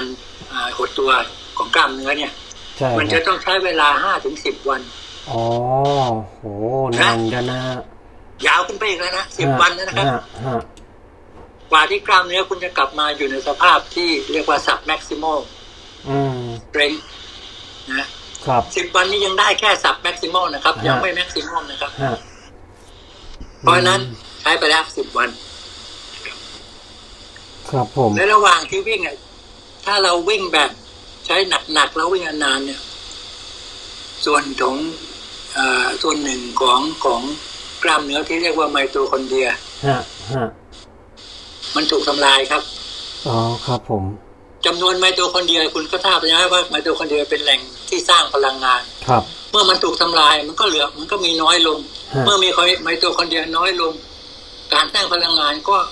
ประสิทธิภาพน้อยลงด้วยอืมแล้วไอ้เจ้าไมโตคอนเดรียเนี่ยครับ กว่าที่ร่างกายจะซ่อมแซมฮะสร้างขึ้นมา ให้กลับมาสู่ในสภาพ เหมือนเดิมก่อนครับแข่งเนี่ยครับ มันใช้เวลาถึงสามสัปดาห์หรือยี่สิบเอ็ดวันครับ โอ้โหนานกันนะฮะอาจารย์เออโทษทีครับสองสัปดาห์ครับสิบสี่วันอืมครับฮะโทษทีไม่ใช่ไม่ใช่เพราะฉะนั้นตีกลมๆเลย ถ้าแข่งครับมาราธอนไตรกีฬาระยะ standard เว้นข้างหลังไว้สองสัปดาห์ ไม่ต้องมีการออกกำลังกายหนักๆใดๆทั้งสิ้น ถ้าเป็นอย่างนี้ได้ไหมฮะอาจารย์ได้ครับแต่มันมันมีวิธีที่จะจะทำจะจะทำแต่เรื่องลงในรายละเอียดค่อนข้างเยอะว่าอาทิตย์แรกทำอะไรได้บ้างฮะฮะอาทิตย์ที่สองทำอะไรได้บ้าง อย่างที่ผมใช้เนี่ยสามวันแรกผมจะไม่ทำอะไรเลยโอเคครับไปบันเทิงร่างกายอย่างเดียว อันนี้อันนี้ผมใช้กับนักกีฬาทุกคนถามนักกีฬาได้เลยสามวันแรกหลังจากที่คุณจบ มาราธอนหรือจบอ่าไตรกีฬา standard เนี่ยฮะสามวันแรกไปเข้าซาวน่าไม่มีการออกที่เรียกว่าเป็น physical exercise เลยครับนะดูหนังครับฟังเพลง relax ครับทำอะไรก็ได้ครับกินครับกินนี่หลีกเลี่ยงไม่ได้ต้องกินเยอะๆด้วยกินครับสิ่งที่ครับมีประโยชน์นะ replenishment นะครับ แล้วหลังจากนั้นเนี่ยค่อยๆ เริ่ม cross training เบาๆ จะเป็น jogเบาฮะๆอะไรขึ้นมาฮะแล้วเมื่อจบอาทิตย์ที่แรก จบอาทิตย์ที่หนึ่งครับ คุณลองลงไปจ็อกสักกิโลสองกิโลดูสิฮะฮะที่ความเร็วโอเค อย่างที่คุณว่าน่ะโซนหนึ่งโซนสองอะไรนั่นน่ะครับพอจ็อกเสร็จแล้วเนี่ย มันยังมีอาการตึงๆ มีอาการล้าๆมีอะไรไหมถ้ามีฮะคุณยังไม่ต้องทำอะไร คุณก็กลับไปทำอย่างเดิมใช้เวลาให้ยาวขึ้นอืมจนกระทั่งโอเค เรียบร้อยละไม่ไม่ตึงไม่ล้าละเอาละครับ คุณก็เริ่ม เริ่ม ทำในสิ่ง cross train ที่หนักขึ้นมากขึ้นนานอ๋อขึ้นครับครับผค่อยๆเป็นลักษณะ progressive ค่อยเป็นค่อยไปฮะจนครบสามอาทิตย์แล้ว test อีกทีหนึ่งถ้าสามอาทิตย์เนี่ยคุณคุณวิ่ง 10k pace ได้สองสามกิโลหรือสี่กิโลโดยที่สบายสบายๆหลังจากสามอาทิตย์ วิ่ง 10k pace นะครับครับ วิ่งได้สบายครับ แต่จะไม่ไม่ใช่วิ่ง 10k นะครับวิ่งแค่สามเคก็พอฮะฮะฮะสองสามเคแล้วคุณสบาย โอเค คุณพร้อมที่จะกลับมาซ้อม เข้าโปรแกรมซ้อมที่คุณเคยทำก่อนมานี้ได้ครับ ได้ครับ อาจารย์ครับคำถามสำคัญเลยครับผม วันนี้ที่เราคุยกันซ้อมยังไงให้พีควันแข่ง คราวนี้เนี่ยไอ้คำว่าพีคเนี่ยมันเหมือนเป็นนามธรรมมากเลยนะอาจารย์ คือครับนักกีฬาในระดับเอ e กรุ๊ปอย่างพวกเราเราๆเนี้ยฮะ ที่เป็นผู้ฟังที่ฟังอยู่รวมทั้งผมด้วยเนี่ย เราจะรู้ได้ไงหรือมันมีสัญญาณอะไรไหมครับ ที่บ่งบอกว่า ณตอนนี้เนี่ยเราอยู่ในสภาวะที่ดีที่สุดในทั้งของแม c โครไซเคิลหรือเป็นสภาวะที่เราเรียกกันสั้นๆว่า ตอนเนี้ยเราพีคแล้ว เราน่าจะมีโอกาส PB ได้ อาจารย์แนะนำไงดีครับ โอเค อันนี้ก่อนที่จะเข้าพีกนั้นเราเรายังไม่ได้พูดถึง peaking periodนะฮะฮะฮะ tapering ได้ได้จำไว้เลยนะครับ ทุกทุกระยะการแข่งขัน ไม่ว่าคุณจะวิ่ง 10K 21K ฮะหรือมาราธอนคุณจะต้องเข้าช่วงที่เรียกว่า tapering อืมหรือครับ peaking period ฮะถ้าเป็น 10K ก็อาทิตย์เดียว ถ้าเป็น 21K ก็สองอาทิตย์ฮะถ้าเป็นมาราธอนก็สามอาทิตย์ นี่คือช่วงที่คุณจะทำให้ตัวของคุณเนี่ยเข้าสู่ช่วงที่เราเรียกว่าพีคได้ อืมครับ ตอนนี้มันทำยังไงอะ อันแรกเลยนะครับ อันแรกเลย เมื่อเริ่มเข้าสู่เทเบอริงหรือพีกิ้งพีเรียดเนี่ย ก็คือการลดปริมาณการฝึกซ้อมอ่าฮะอันหนึ่งนะต้องทำแน่ๆลดปริมาณการฝึกซ้อมจำนวนการลดกิโลเมการฝึกซ้อมตรเนี่ยจำนวนชั่วโมงอะไรอย่างนี้ใช่ไหมอาครับจารย์ถูกต้องครับโวลูมครับ ลดโวลูมฮะนะลดลงอาทิตย์ละสิบถึงยี่สิบเปอร์เซ็นต์ อืมครับสิบถึงยี่สิบเปอร์เซ็นต์นะต่ออาทิตย์ เพราะฉะนั้นจริงๆเอ่ออย่างมาราธอนเนี่ย เมื่อเข้าวีคที่จะแข่งเนี่ย ในวีคสุดท้ายเนี่ย มันจะเหลืออยู่ประมาณสี่สิบห้าสิบเปอร์เซ็นเท่านั้นอ๋อของของ total volume ฮะ volume คือจุดที่คุณซ้อมมาครับครับเห็นไหมครับ เพราะการลดวอลลุ่มเนี่ย มันจะเป็นการทำให้ร่างกายได้พักทำให้ร่างกายสดขึ้นฮะทำให้ทำให้ร่างกายมีความพร้อมครับ เป็นการรีเพนิชไกลโคเจนอะไรทุกอย่างเนี่ยให้ให้ให้ร่างกายเนี่ย พร้อมที่จะแข่งในวันแข่งครับคผรับมครับผมอันนี้นอกจากการลด volume โดย แต่ว่าความหนักของการฝึกซ้อมเนี่ยอืมเขาไม่ให้ลดนะครับเขาให้คงที่อ๋อสมมุติว่าเราเคยลงคอร์ดอ่าสมมุตินะ สมมุติลงคอร์ดพันหกห้าอ่าห้าเที่ยวสำหรับนักวิ่งมาราธอนฮะ พออาทิตย์สามอาทิตย์ที่เราเริ่มเข้า taper เนี่ยอาจจะลงมาเหลือสี่หรือสามครับหรือเหลือสองครับอาทิตย์สุดท้ายจะลงเหลือแค่หนึ่งหรือสองครับครับเห็นไหมครับ นี่คือการลด volume แต่ว่าครับความหนักเท่าเดิมอืมครับฮะฮะฮะโอเคนะครับ ในช่วงที่ tapering นั้นเนี่ยอันหนึ่งที่แนะนำก็คือบางคนผมเคยเห็นฮะยังเข้าห้อง weight อยู่เลยอ๋อ ช่วง tapering ครับครับครับหนูครับในช่วง tapering หรือช่วง peaking นี้ ให้หยุด strength training โดยโดยสิ้นเชิงสำหรับผมนะครับ ครับครับครับเพราะว่า strength training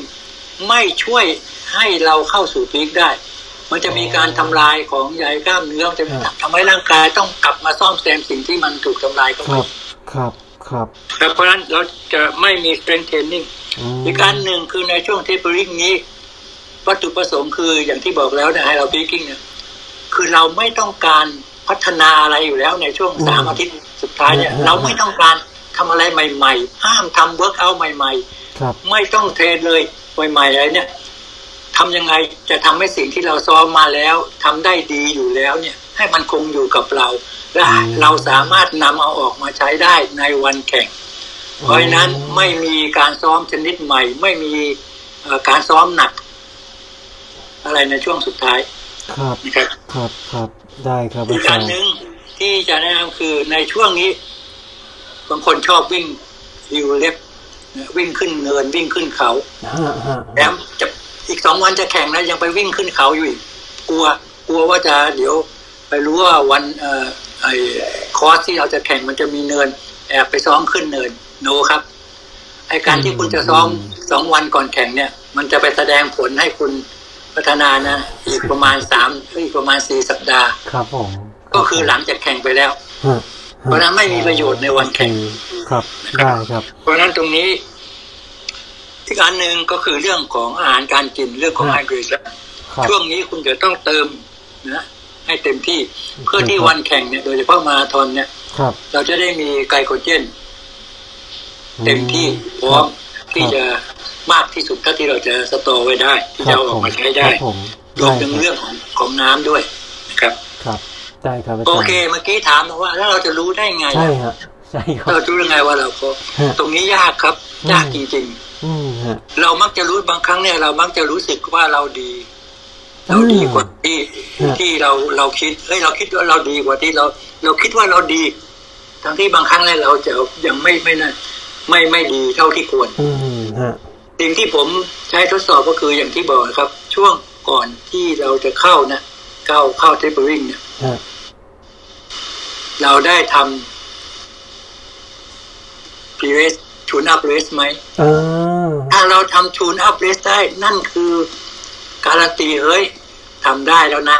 เราทำได้ เพราะฉะนั้นเมื่อตรงนี้ทำได้ไอ้วันแข่งเนี่ยเราก็ต้องทำได้อืถึงมแม้ว่า มันจะเป็นระยะทางที่สั้นกว่าก็คตารัมบครับตรงนี้มันจะมันให้ถ้าเราทำได้แล้วเนี่ย มันให้ผลทั้งในเรื่องของจิตวิทยาและให้ผลทั้งเรื่องของฟิสิกอลเข้าใจครับอืมครับ เพราะว่าถ้าเราซ้อถ้าเราทูนอัพเรสที่ยาวกว่านี้ ร่างกายฟื้นไม่ทันครับ อืมเข้าใจสี่ฮะสี่อาทิตย์หรือสามอาทิตย์ก่อนแข่งเนี่ย การฟื้นตัวของฮาล์ฟมาราธอนเนี่ยมันต่างกับมาราธอนอาทิตย์เดียวครับ ร่างกายฟื้นไม่ทันครับ อืมเข้าใจ สี่ฮะสี่อาทิตย์หรือสามอาทิตย์ก่อนแข่งเนี่ย การฟื้นตัวของฮาล์ฟมาราธอนเนี่ยมันต่างกับมาราธอนอาทิตย์เดียวครับอืมประมาณอาทิตย์เดียวนี้เรียบร้อย สามารถกลับมาอืมโอเควิ่งคเหรับมือนเดิมได้ใช่ครับขอให้พักให้พอขอให้กินให้พอ ครับผมครับผมนะครับ ได้ครับอาจารย์อีกอันหนึ่งคือความรู้สึกเนี่ย กินได้นอนหลับไหมอ่าฮะนะกินได้นอนหลับ ถ้าเรากินได้นอนหลับ arouse ไหมมีความ อยากแข่งไหมอืมอืมอืมฮะแล้วลงไปวอร์มลงไปวอร์มลงไปสไตล์เฮ้ยเรายังรู้สึกถูกกระจับกระเฉงมาก อยากไปเร็วกว่านี้ อยากแต่ว่าตรงนี้ต้องต้องคุมตัวเองให้ดีนะครับ อย่าทำสิ่งที่ที่เกินเลยกว่ากว่าที่โค้ชกำหนดให้ในช่วงเทปริเพราะโค้ชจะเป็นคนรู้ดีว่าจูนจะทำอะไรบ้างอืมฮะลดวอลลุ่มก็ต้องลดวอลลุ่มจริงครับๆความเร็วก็ต้องเป็นความเร็ว ตรงนี้นะครับในช่วงเนี้ยเราจะเน้นที่เลสเพสครับ ไม่ต้องเกือบไม่ต้องวิ่งเร็วกว่าเลสเพสเลยแม้กระทั่งการวิ่งแค่ 200 เมตร 300 เมตร 400 เมตร ผมจะเน้นที่เลสเพสให้มีความคุ้นชินกับครับเพสที่เราจะใช้แข่งครับแล้วเราจะทำได้ในในวันแข่งมันจะเป็นอัตโนมัติครับผมถ้าเราคบผมวิ่งเร็วกว่าเลสเพสนั่นหมายความอะไรหมายความว่า เราใช้พลังงานมากกว่าที่เราจะวันที่เราจะแข่ง อ๋อ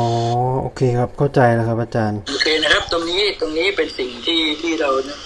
เห็นได้นอนหลับมีความกระตือรือร้นอยากแข่ง แต่ถ้าอืมเพื่อให้มันเพลีย พอลงไป jog warm สักนิดหนึ่ง warm สักสองสามกิโลหาวแล้วเว้ยทำไมมัน อยากง่วงเหงาหาวนอนอย่างนั้นแสดงว่าเป็นสายที่ไม่ดีครับไม่ไม่ peak แล้วมัหนรือผ่านอาจจะเป็นผ่าน peak ไปแล้วใช่ไหมฮะครับ มันอาจจะ overtrain หรือว่าผ่านที่ไปแล้วอืมตรงนี้อาจจะเป็นเรื่องของของของจิตใจก็ได้ครับ ครับผมคคืรัอบอาจผมจะโอ overtrain ตรงนี้เป็นไปได้ครับว่าเรา peak ก่อนกำหนดอืมฮะฮะต้องฮะระวังนะครับไอการ peak ก่อนกำหนดเนี่ย early peaking เนี่ยพบมากเลยครับสำหรับนักกีฬา ครับผมครับผม ระวังนะครับ การ peak เร็วก็ไม่ดี ต้อง peak ให้พอเหมาะ ครับผมครับเพราะฉะนั้นผมถึงบอกว่าเห็นไหมการลด volume เนี่ยทำไมพอเข้าปั๊บเนี่ย เราไม่ลดทีเดียวเลยอะสี่สิบเปอร์เซ็นสามอาทิตย์เลยห้าสิบเปอร์เซ็นทั้งสามอืมอาทิตย์อืมฮะทำไมเราค่อยๆทำทีละสิบเปอร์เซ็นสิบห้าเปอร์เซ็นไม่เกินยี่สิบฮะค่อยๆลดลงมาทีวิให้ร่างกายมันได้ปรับตัวนะครับอืมแล้วมันจะเข้าเข้าใจแล้วพีค ช่วงสุดท้ายก็ดีใช่ครับเข้าใจแล้วครับอาจารย์ อาจารย์ครับผมครับอาจารย์ที่ตอนนั้นมีประสบการณ์การเป็นผู้ฝึกสอนนะครับ นักกีฬาวิ่งมาราธอนที่สามารถคัดเลือกโดยใช้ qualifying time ไปวิ่งใน Rio Olympic 2016 อยากให้อาจารย์แชร์ประสบการณ์ตอนนั้นนะครับว่าตั้งแต่ก้าวแรกเลยที่คิดว่าเราจะ โค้ชนักกีฬาคนเนี้ยเพื่อไป Rio Olympic จนวันถึงวันที่เขาคุริฟายแล้วได้ไปวิ่งโอลิมปิกเนี่ยเส้นทางมันเป็นยังไงบ้างครับ ต้องผ่านการวางแผนอะไรยังไงบ้างฮะอาจารย์แชร์ให้เราฟังหน่อยครับ โอเคครับ ตรงนี้ผมต้องขอออกตัวก่อนนะครับว่าฮะว่าผมไม่ใช่โค้ชตอนนั้นนะผมไม่ใช่โค้ชที่ได้รับการแต่งตั้งจากสมาคมให้ให้ฝึกสายฝนครับโค้ชที่ทำหน้าที่ ตรงนี้นะฟังให้ดีนะครับ โค้ชที่ทำหน้าที่ฝึกสายฝนจริง ๆ เป็นโชเป็นโค้ชชาวเคนยาครับอ๋อครับผมคือซ้อมจนถึงครบ cycle ฮะนะครับ จนครบ cycle อันนี้เป็นเป็นโค้ชเคนยาเพราะครับได้เขาทำแต่ผมก็ช่วยเขาอยู่ฮะนะอยู่ที่เชียงใหม่เนี่ยผมฮะก็อยู่กับเขาแต่ว่าเขาเป็นเป็นคนกำหนดแผนการฝึกซ้อมอะไรต่างๆซึ่งผมครับเห็นว่าโอเคเลยครับว่าเราสองคนเนี่ยคล้ายๆกัน basic แล้วก็ไอ้อะไรจะประสบการณ์แล้ว คือจะซ้อมอะไรเนี่ยก็ตาม requirement ของมาถอดเป๊ะเป๊ะเป๊ะเป๊ะฮะซึ่งเราฮะผมก็ไม่ object เลยครับต้องยกตัวต้องยกความดีให้โค้ชเคนยาคนนี้ด้วยว่าเขาเตรียมสายฝนให้ในช่วงสุดท้ายดีมากฮะฮะฮะครับฮะได้ทุกอย่างตามที่เราต้องการอืมแต่ตอนที่สายฝนไปไปคุริฟายที่ฮุสตันครับ ที่อเมริกานะที่ครับ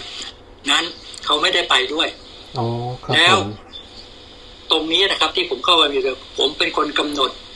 ปเปอริงการโปรแกรมซ้อมสามสัปดาห์สุดท้าย ที่เราเรียกว่าเป็นเทปเปอริงหรือพีกิ้งพีเรียดฮะฮะรวมทั้งกำหนดเป้าหมาย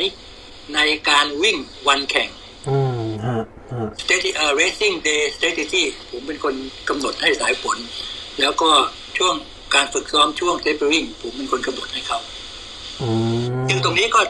เรื่องของกำหนดการกำหนดไอ้ไอ้ไอ้ตรงนี้เนี่ย ก็เป็นเรื่องที่คุยกันเมื่อกี้แล้วเนี่ยว่า tapering ลดโวลูมยังไงฮะเราจะเอาลงอะไรบ้างเนี่ยฮะก็ก็ไม่ลงรายละเอียดนะครับครับเรียกว่าครัตรบงนี้ทำนะฮะความสำคัญมันอยู่ตรงที่ this day อืม strategy ฮะฮะนะครับ อันแรกเลยเนี่ย ทุกคนอาจจะเคยไม่ไม่ทราบว่าว่าได้ยินหรือเปล่า แต่คิดว่าหลายคนได้ยินคือคำว่า critical speed อืม ครับครับ คือเราจะต้องรู้ critical critical speed หรือความเร็ววิกฤตของเรา อืมมันคืออะไรครับอาจารย์ มันคืออะไร มันคือความเร็วที่เราสามารถที่จะวิ่งไปได้ โดยที่ไม่ก้าวล้ำเข้าไปสู่ anaerobic อืม energy system ฮะฮะฮะพูดง่ายๆว่าวิ่งไปโดยที่ไม่เกิดกรดแลคติกในกล้ามเนื้อและไม่เกิดกรดแลคติกหรือเกิดขึ้นน้อยมากในในในเลือดคือกรด เกิดขึ้นแต่ว่าต่ำกว่า4มิลลิโมลพูดง่ายครับเคลียร์ทันใช่ไหมฮะๆครับอืมคือตรงนี้แหละที่ที่เป็น critical speed ซึ่งตรงนี้มันมีวิธีในการหาและเราต้องใช้เวลาพอสมควรครับกันผมเข้าใจครับซึ่งตรงนี้ผมได้สายฝนรู้ว่าเขาจะต้อง critical speed เขาอยู่ตรงไหน เพราะฉะนั้นผมใช้ critical speed ตัวนี้เป็นตัวกำหนด race pace ให้เขาอืมครับเพราะฉะนั้นในช่วง ในช่วงที่เขาลงแข่งมาตอนนั้นเขาจะไม่วิ่งเกิน race เอ่อเกิน critical speed เลย หรือไม่ไม่เกิน race pace เลย เพราะคำว่า critical speed นั้น คุณวิ่งได้เต็มที่เนี่ยประมาณหนึ่งชั่วโมงหรือหนึ่งชั่วโมงกว่าครับๆแต่ในการแข่งมาราธอนนี้สองชั่วโมงสี่สิบสองโมงห้าสิบนาทีสำหรับสายฝนเนี่ยมันจะต้องวิ่งช้ากว่านั้นแต่ช้ากว่าเท่าไหร่นะครับอืมฮะมันช้าช้ากว่าเท่าไหร่ ตรงนี้โค้ชจะต้องหาว่าจะต้องช้ากว่าเท่าไหร่ เพราะว่า เมื่อผ่านคริติคอลสปีดไปแล้วเนี่ย มันจะมีมันจะมีอีกช่วงหนึ่งฮะที่นักกีฬาสามารถที่จะวิ่งได้เร็ว วิ่งได้เร็วขึ้นเร็วกว่า critical speed ฮะจะวิ่งได้อีกเท่าไหร่อีกได้กี่กิโลฮะตรงนี้โค้ชจะรู้ถึงตรงนี้ผมหาให้เขาแล้วแล้วแล้วก็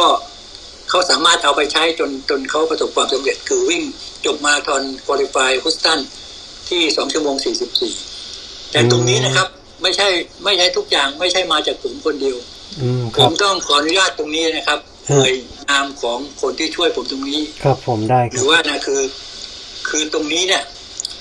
อาจจะโยงไปถึงโค้ชชาวอังกฤษครับได้คนคหรันึ่บงที่เป็นโค้ชของของคอล่าและคลิฟคือโค้ชของ คือที่ชื่อ professor Andrew Jones นะครับอ๋อซึ่งครับท่านครัมีบลูกศิษย์ ลูกศิษย์เอกของท่านเนี่ยจบ PhD มาตอนนี้อยู่ที่มหาวิทยาลัยนเรศวรขอเอ่ยนามตรงนี้เลยคได้รับครับได้ครับ คือคืออาจารย์วีรพงษ์ชิดนอกนะครับครับลูกศิษย์ของของของพรอพแอนดรูโจนซึ่งอืมฮะฮะทำเรื่อง critical speed เนี่ย แล้วนำไปใช้กับพอล่าและคลิปจนพอล่าและคลิปทำเอ่อสถิติมาทอนโลกตอนนี้ไม่ตอนนี้ไม่ใช่นะครับ ไม่ใช่แล้วสองชั่วโมงสิบห้าโอเคนะครับฮะซึ่งตรงนี้เนี่ย ใช้หลักเกณฑ์ของการทำ critical speed อืม Pacing โอเคครับนะครับได้โอเคครับอันนี้เอาเอาแค่นี้ตรงนี้ครับที่สายผลใช้ที่ผมใช้นำไปใช้อืมเพราะฉะนั้นจะไม่วิ่งเร็วกว่า critical speed ทั้งมาราธอนเลยใช่ไหมอาจารย์ทั้งมาราธอนเลยอืมตรงนี้มันยากครับ เพราะว่าโอ้มันยากมากเลยนะฮะคนที่ฟิตมาจริงๆเนี่ยฮะฟิตมาดีๆ แล้วก็ผมเห็นมาเยอะเลย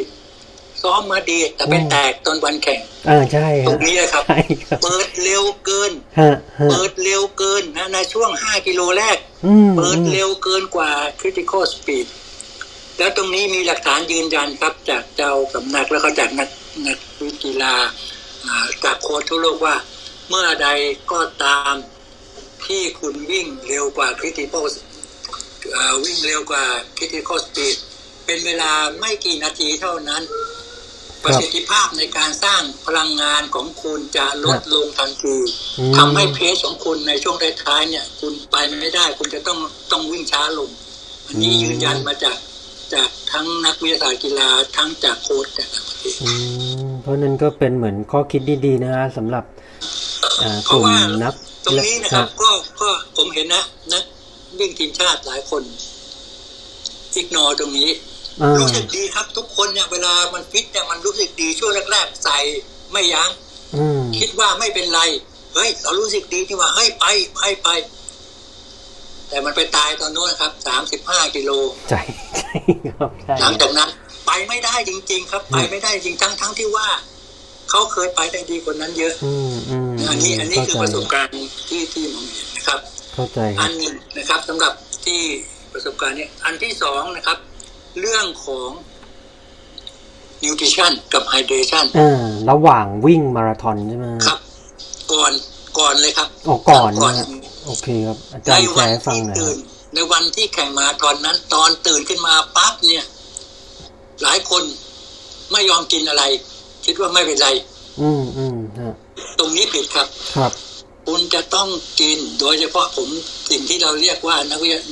คนเราจะเรียกว่า liver glycogen top up สิ่งแรกที่คุณตื่นขึ้นมา คุณจะต้องกิน มันจะเป็นน้ำผลไม้จะเป็นอะไรก็ตามเบาๆที่มันดูดซึมง่ายย่อยง่ายครับครับเพื่อให้ไกลโคเจนตรงนั้นน่ะไอ้น้ำตาลตรงนั้นน่ะ มันเข้าไปเติมไกลโคเจนในตับให้เต็มก่อนที่เราจะออกสตาร์ทอืมอืมเพราะว่าในช่วงที่เรานอนน่ะฟาสติ้งน่ะการนอนคือคือการ fasting หกใช่ชั่วโมงเจ็ดชั่วโมงแปดใช่ชั่วโมงใช่ครับ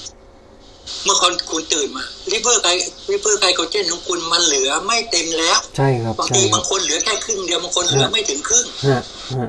แล้วคุณรู้ไหมเวลาคุณวิ่งมาราธอนเนี่ยไกลโคเจนที่ไหนหมดก่อนไกลโคเจนในตับครับลิเวอร์ไกลโคเจนมันหมดก่อนครับมันมีน้อยฮะมันมีแค่ร้อยกรัมเนี่ยมันฮะมีแค่หนึ่งในสี่ของไกลโคเจนทั้งหมดในร่างกายฮะเพราะฉะนั้นมันหมดก่อนอืม คุณคิดว่าคุณบางคนบอกเอ้ยมันหมดก็หมดไปที่ในกล้ามเนื้อของฉันยังเหลือต้องเยอะ มันไม่ใช่อย่างนั้นนะครับฮะมันมีผลนะครับพอไกลโคเจนหมดปั๊บเนี่ย ระบบน้ำตาลในเลือดตกทันทีฮะพอน้ำตาลในเลือดตกปั๊บอาหารสมองตกการทำงานสมองกล้ามเนื้อหรือเรียกว่า neuromuscularฮะฮะ coordination เสียไปหมดการสั่งการเสีย ทุกอย่างเสียอ่าเพราะฉะนั้นเข้าใจน้ำตาลในเลือด เพราะฉะนั้นเอ่อไกลโคเจนในตับมีความ จำเป็นมีความสัมพันธ์กับเปอร์เซ็นต์ของน้ำตาลในเลือดซึ่งมันจะต้อง constant ตลอดเวลาที่เราแข่งขัน น้ำตาลในเลือดต่ำเมื่อไหร่คุณยุ่งเมื่อนั้น คุณเติมไม่ทันก็คุณก็ยุ่ง เพราะฉะนั้นตรงนี้ครับคุณต้องวางแผนการเติมไกลโคเจนในระหว่างการวิ่งให้ดี เพื่อที่จะให้น้ำตาลในเลือดของคุณอยู่ในลักษณะคงที่ ประมาณอืมเท่าไหร่นะห้ามิลลิโมลหรือต่ำไม่ไม่น้อยกว่านั้นหรือว่าอืมไม่ต่ำกว่าสามมิลลิโมลตลอดครับ ช่วงของการแข่งขันเพราะ maximum ของของการดูดซึมน้ำตาลในในหนึ่งชั่วโมงเนี่ยประมาณหกสิบกรัมเนี่ยโดยทั่วๆไปครับมากกว่านั้นมันก็ไม่ดูดกินเข้าไปก็อ๋อโอเคยกเว้นว่าครับยกเว้นคุณมีวิธี manipulate อื่นๆเนี้ยอย่างครับอย่างใช้ใช้กลูโคสสองชนิด เอ้ยใช้น้ำตาลสองชนิดด้วยกันฮะที่เราก็รู้กันอยู่นะอาจจะทำได้ถึงถึงเก้านะครับในต้นครับ เดี๋ยวเพราะฉะนั้นตรงนี้เนี่ยลองครับเดี๋ยวการคำนวณเนี่ยลองไปคำนวณดูว่า ในในระหว่างคุณจะต้องใช้เท่าไหร่จะต้องใช้เจลกี่ซองแต่โดยโดยทั่วๆไปเนี่ยการวิ่งมาราธอนเนี่ยผมจะใช้ประมาณ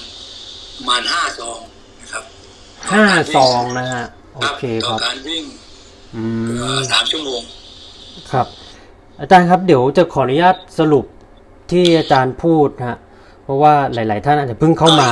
ตอนหลังอันหนึงครับฮะพูดถึงอาหารด้านน้ำมันนะน้ำครับได้ได้ครับ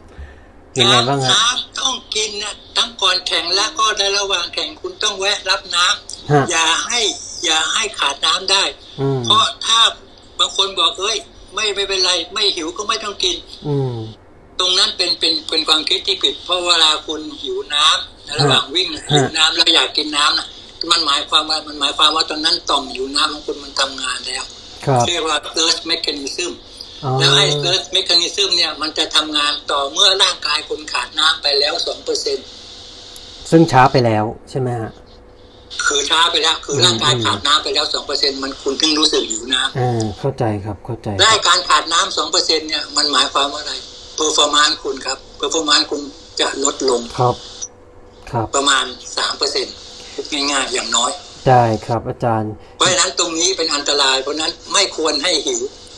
กินมันจิบมันไปเรื่อยๆจนไม่ให้มันรู้สึกหิวหรือคอแห้งได้นะคครัรับบครับอาไม่จาต้รองย์การให้ต่อมหิวน้ำมันทำงานนะ ครับ ครับผมโอเคครับเดี๋ยวคำถามเดี๋ยวจะขออนุญาตพูดทวนสรุปที่อาจารย์ได้แชร์ความรู้ให้พวกเราครับเผื่อบางท่านเพิ่งเข้ามา แล้วก็ระหว่างที่ผมพูด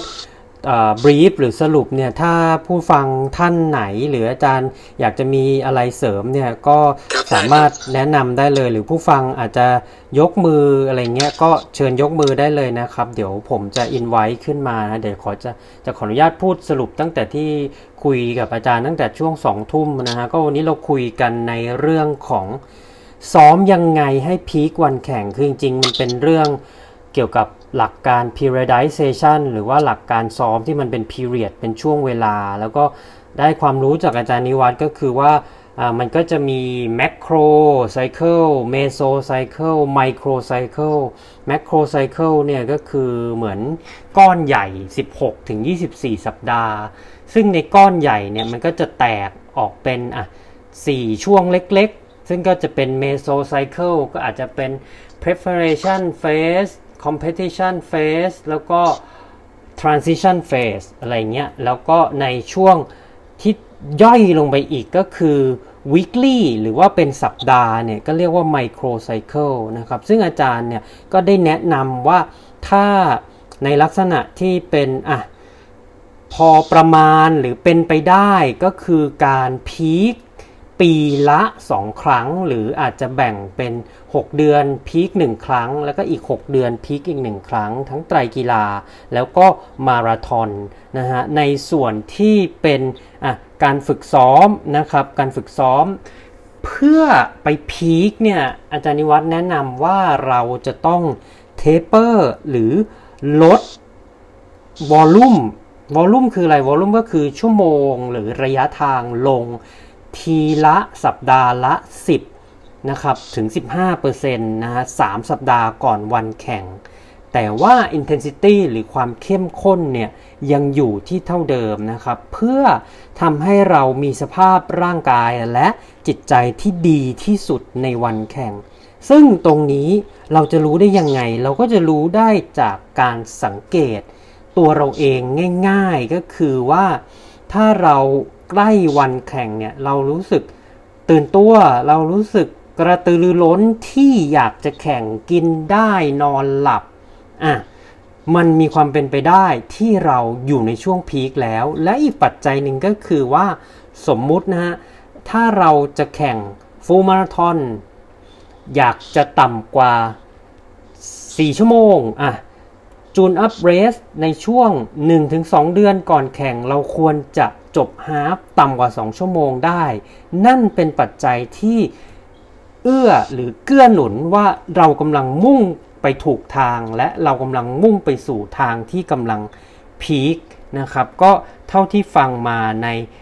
วันนี้นะฮะได้รับความรู้จากอาจารย์ประมาณนี้ ถ้าท่านผู้ฟังท่านไหนมีคำถาม สามารถยกมือได้นะครับผมแล้วก็อาจารย์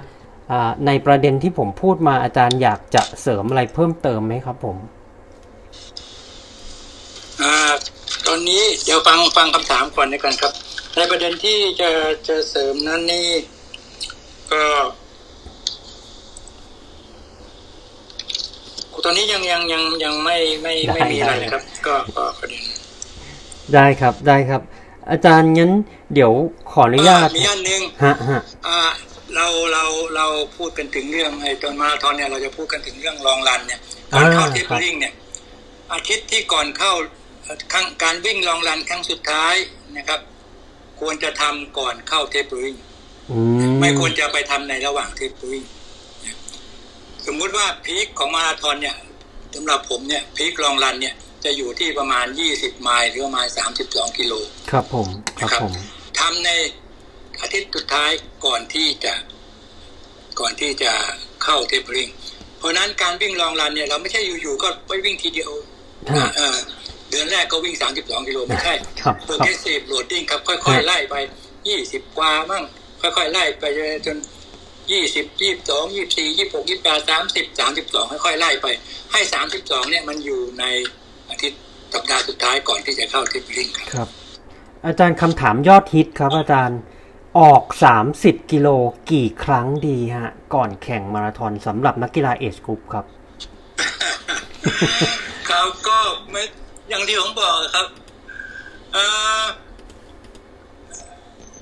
อย่างที่ผมกำหนดก่อนเข้า tapering เนี่ยก็มีสามสิบสองหนึ่งครั้งใช่ไหมอืมฮะฮะเพราะฉะนั้นก่อนหน้านั้น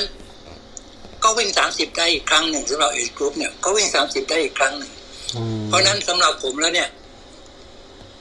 ก็สองครั้งเป็นอย่างน้อยอืมก็ไม่ใช่อย่างน้อยสองครั้งเนี่ยโดยโดยไม่ไม่ใช่น้อยคราวนี้บางคนเขาถามว่ามากกว่าสามสิบสองได้ไหมได้ครับแต่ไม่แต่ไม่ควรเกินสามสิบสี่ถ้าสามสิบสามสิบสองสามสิบสี่คุณก็ทำได้ถึงสามครั้งละอืมโอเคจครับริงๆแล้วเนี่ย มีอย่างที่อย่างที่ที่เก่งพูดเมื่ออาทิตย์ที่แล้วเนี่ยฮะของแอนเซนน่ะฮะฮะได้ฮะแค่ยี่ห้าโลเองใช่ใช่ฮะใช่ฮะเห็นไหมก็เป็นอีกหนึ่งทฤมาษกฎีมากมากมากเกินไปเนี่ยไม่ใช่ดีนะครับฮะฮะมากเกินก็เป็นผลเสียน้อยเกินมันก็ไม่พัฒนา มันต้องอืมพอดีพอดีฮะในฮะสำหรับประสบการณ์ของผมแล้วเนี่คยรับผมจะอยู่ในเป็นเป็นคนที่อยู่ในทางสายกลางคือ moderation ฮะแต่ผมรู้ว่ามันได้ผลดีที่สุดอื ผมเคยให้นักวิ่งที่มากวิ่งมากกว่า32ครับเขาก็ไม่ได้วิ่งดีกว่า คนที่วิ่ง30 32อืมอยู่ที่28 30 32เนี่ยถ้าทำได้3ครั้ง4ครั้งเนี่ยในในช่วงการเตรียมหนึ่งวันครั้งหนึ่งเนี่ยแต่ที่เหลือเนี่ยคุณต้องทำต่อเนื่อง20โปรแกรมเนี่ยช่วง20อ่าอ่าช่วง20จนถึง30เนี่ย ก็ได้มันได้มาเยอะแล้วล่ะ ได้ครับได้ครับ ก็วันนี้ขอขอบพระคุณอาจารย์นิวัฒน์อิ่มอ่องนะครับ ที่กรุณาสละเวลามาแชร์ความรู้แชร์ประสบการณ์ แล้วก็อธิบายเราแบบละเอียดเลยเรื่องพีคนะฮะซึ่งตอนนี้ก็น่าจะเป็นสิ่งที่ดีกับแวดวงวงการ e n r a n Sport ของไทยที่ค่อยๆเติบโตมากขึ้นมากขึ้นเรื่อยๆนะฮะแล้วก็งานแข่งก็ โอเคมีรองรับแล้วแหละ แต่ว่าตอนเนี้ยก็อาจจะเป็นอีกหนึ่ง step ที่สำคัญเลยสำหรับสำหรับวงการไตรกีฬาวิ่งว่ายปั่นวิ่งของเราที่ที่นักกีฬา age group เราอะจะ peak ในวันแข่งแล้วดึงสิ่งที่ดีที่สุดออกมาได้ในวันแข่ง ซึ่งจริง ๆ ตรงเนี้ยในในช่วง3ถึง4ปีก่อนหน้านี้มันอาจจะเป็นเรื่องที่ค่อนข้างไกลตัว หรือเป็นเรื่องที่อาจจะเป็นในลักษณะ ทีมชาติหรือมืออาชีพเท่านั้น แต่ตอนเนี้ยมันก็เป็นอะไรที่ได้รับความนิยมมากขึ้น แล้วก็นักกีฬาเอชกรุ๊ปในทั่วโลกเนี่ยก็เริ่มใช้การ periodization เข้ามาใน training plan นะ วันนี้ก็เป็นโอกาสที่ดีที่ได้มาคุยกับอาจารย์นิวัฒนะครับ ก็ขอขอบพระคุณอาจารย์นิวัฒครับ สุดท้ายครับอาจารย์ฝากถึงคนที่กำลังซ้อมไป ไตรกีฬาครั้งแรก หรือว่ามาราธอนครั้งแรกครับอาจารย์ ก็ไม่มีอะไรครับคือ ถ้าเป็นครั้งแรกเนี่ย ก็อยากจะบอกว่าอย่าไป อย่าไปเอ่อตั้งเป้าหมายที่มันสูงเกินนะฮะตั้งเป้าหมายที่ที่มันเป็นไปได้ แต่สิ่งที่สำคัญเนี่ยก็คือ เมื่อคุณอยากจะทำอย่างนั้นปั๊บเนี่ย คุณต้องมีความรู้สึกที่สนุกกับมันครับ สนุกที่จะซ้อม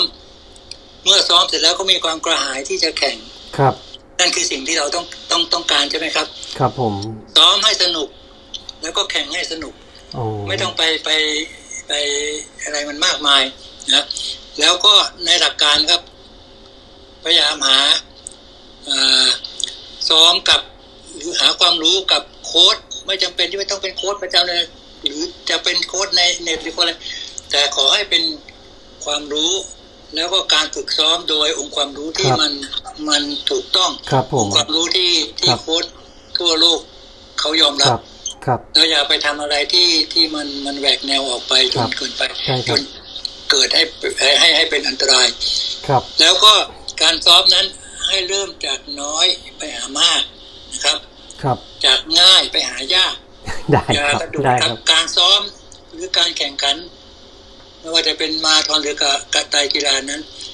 ความสำเร็จไม่มีการก้าวกระโดดครับ ทุกครับอย่างต้องค่อยเป็นค่อยไปเป็นไปตามสเต็ปไม่มีวิธีลัดได้ครับครับ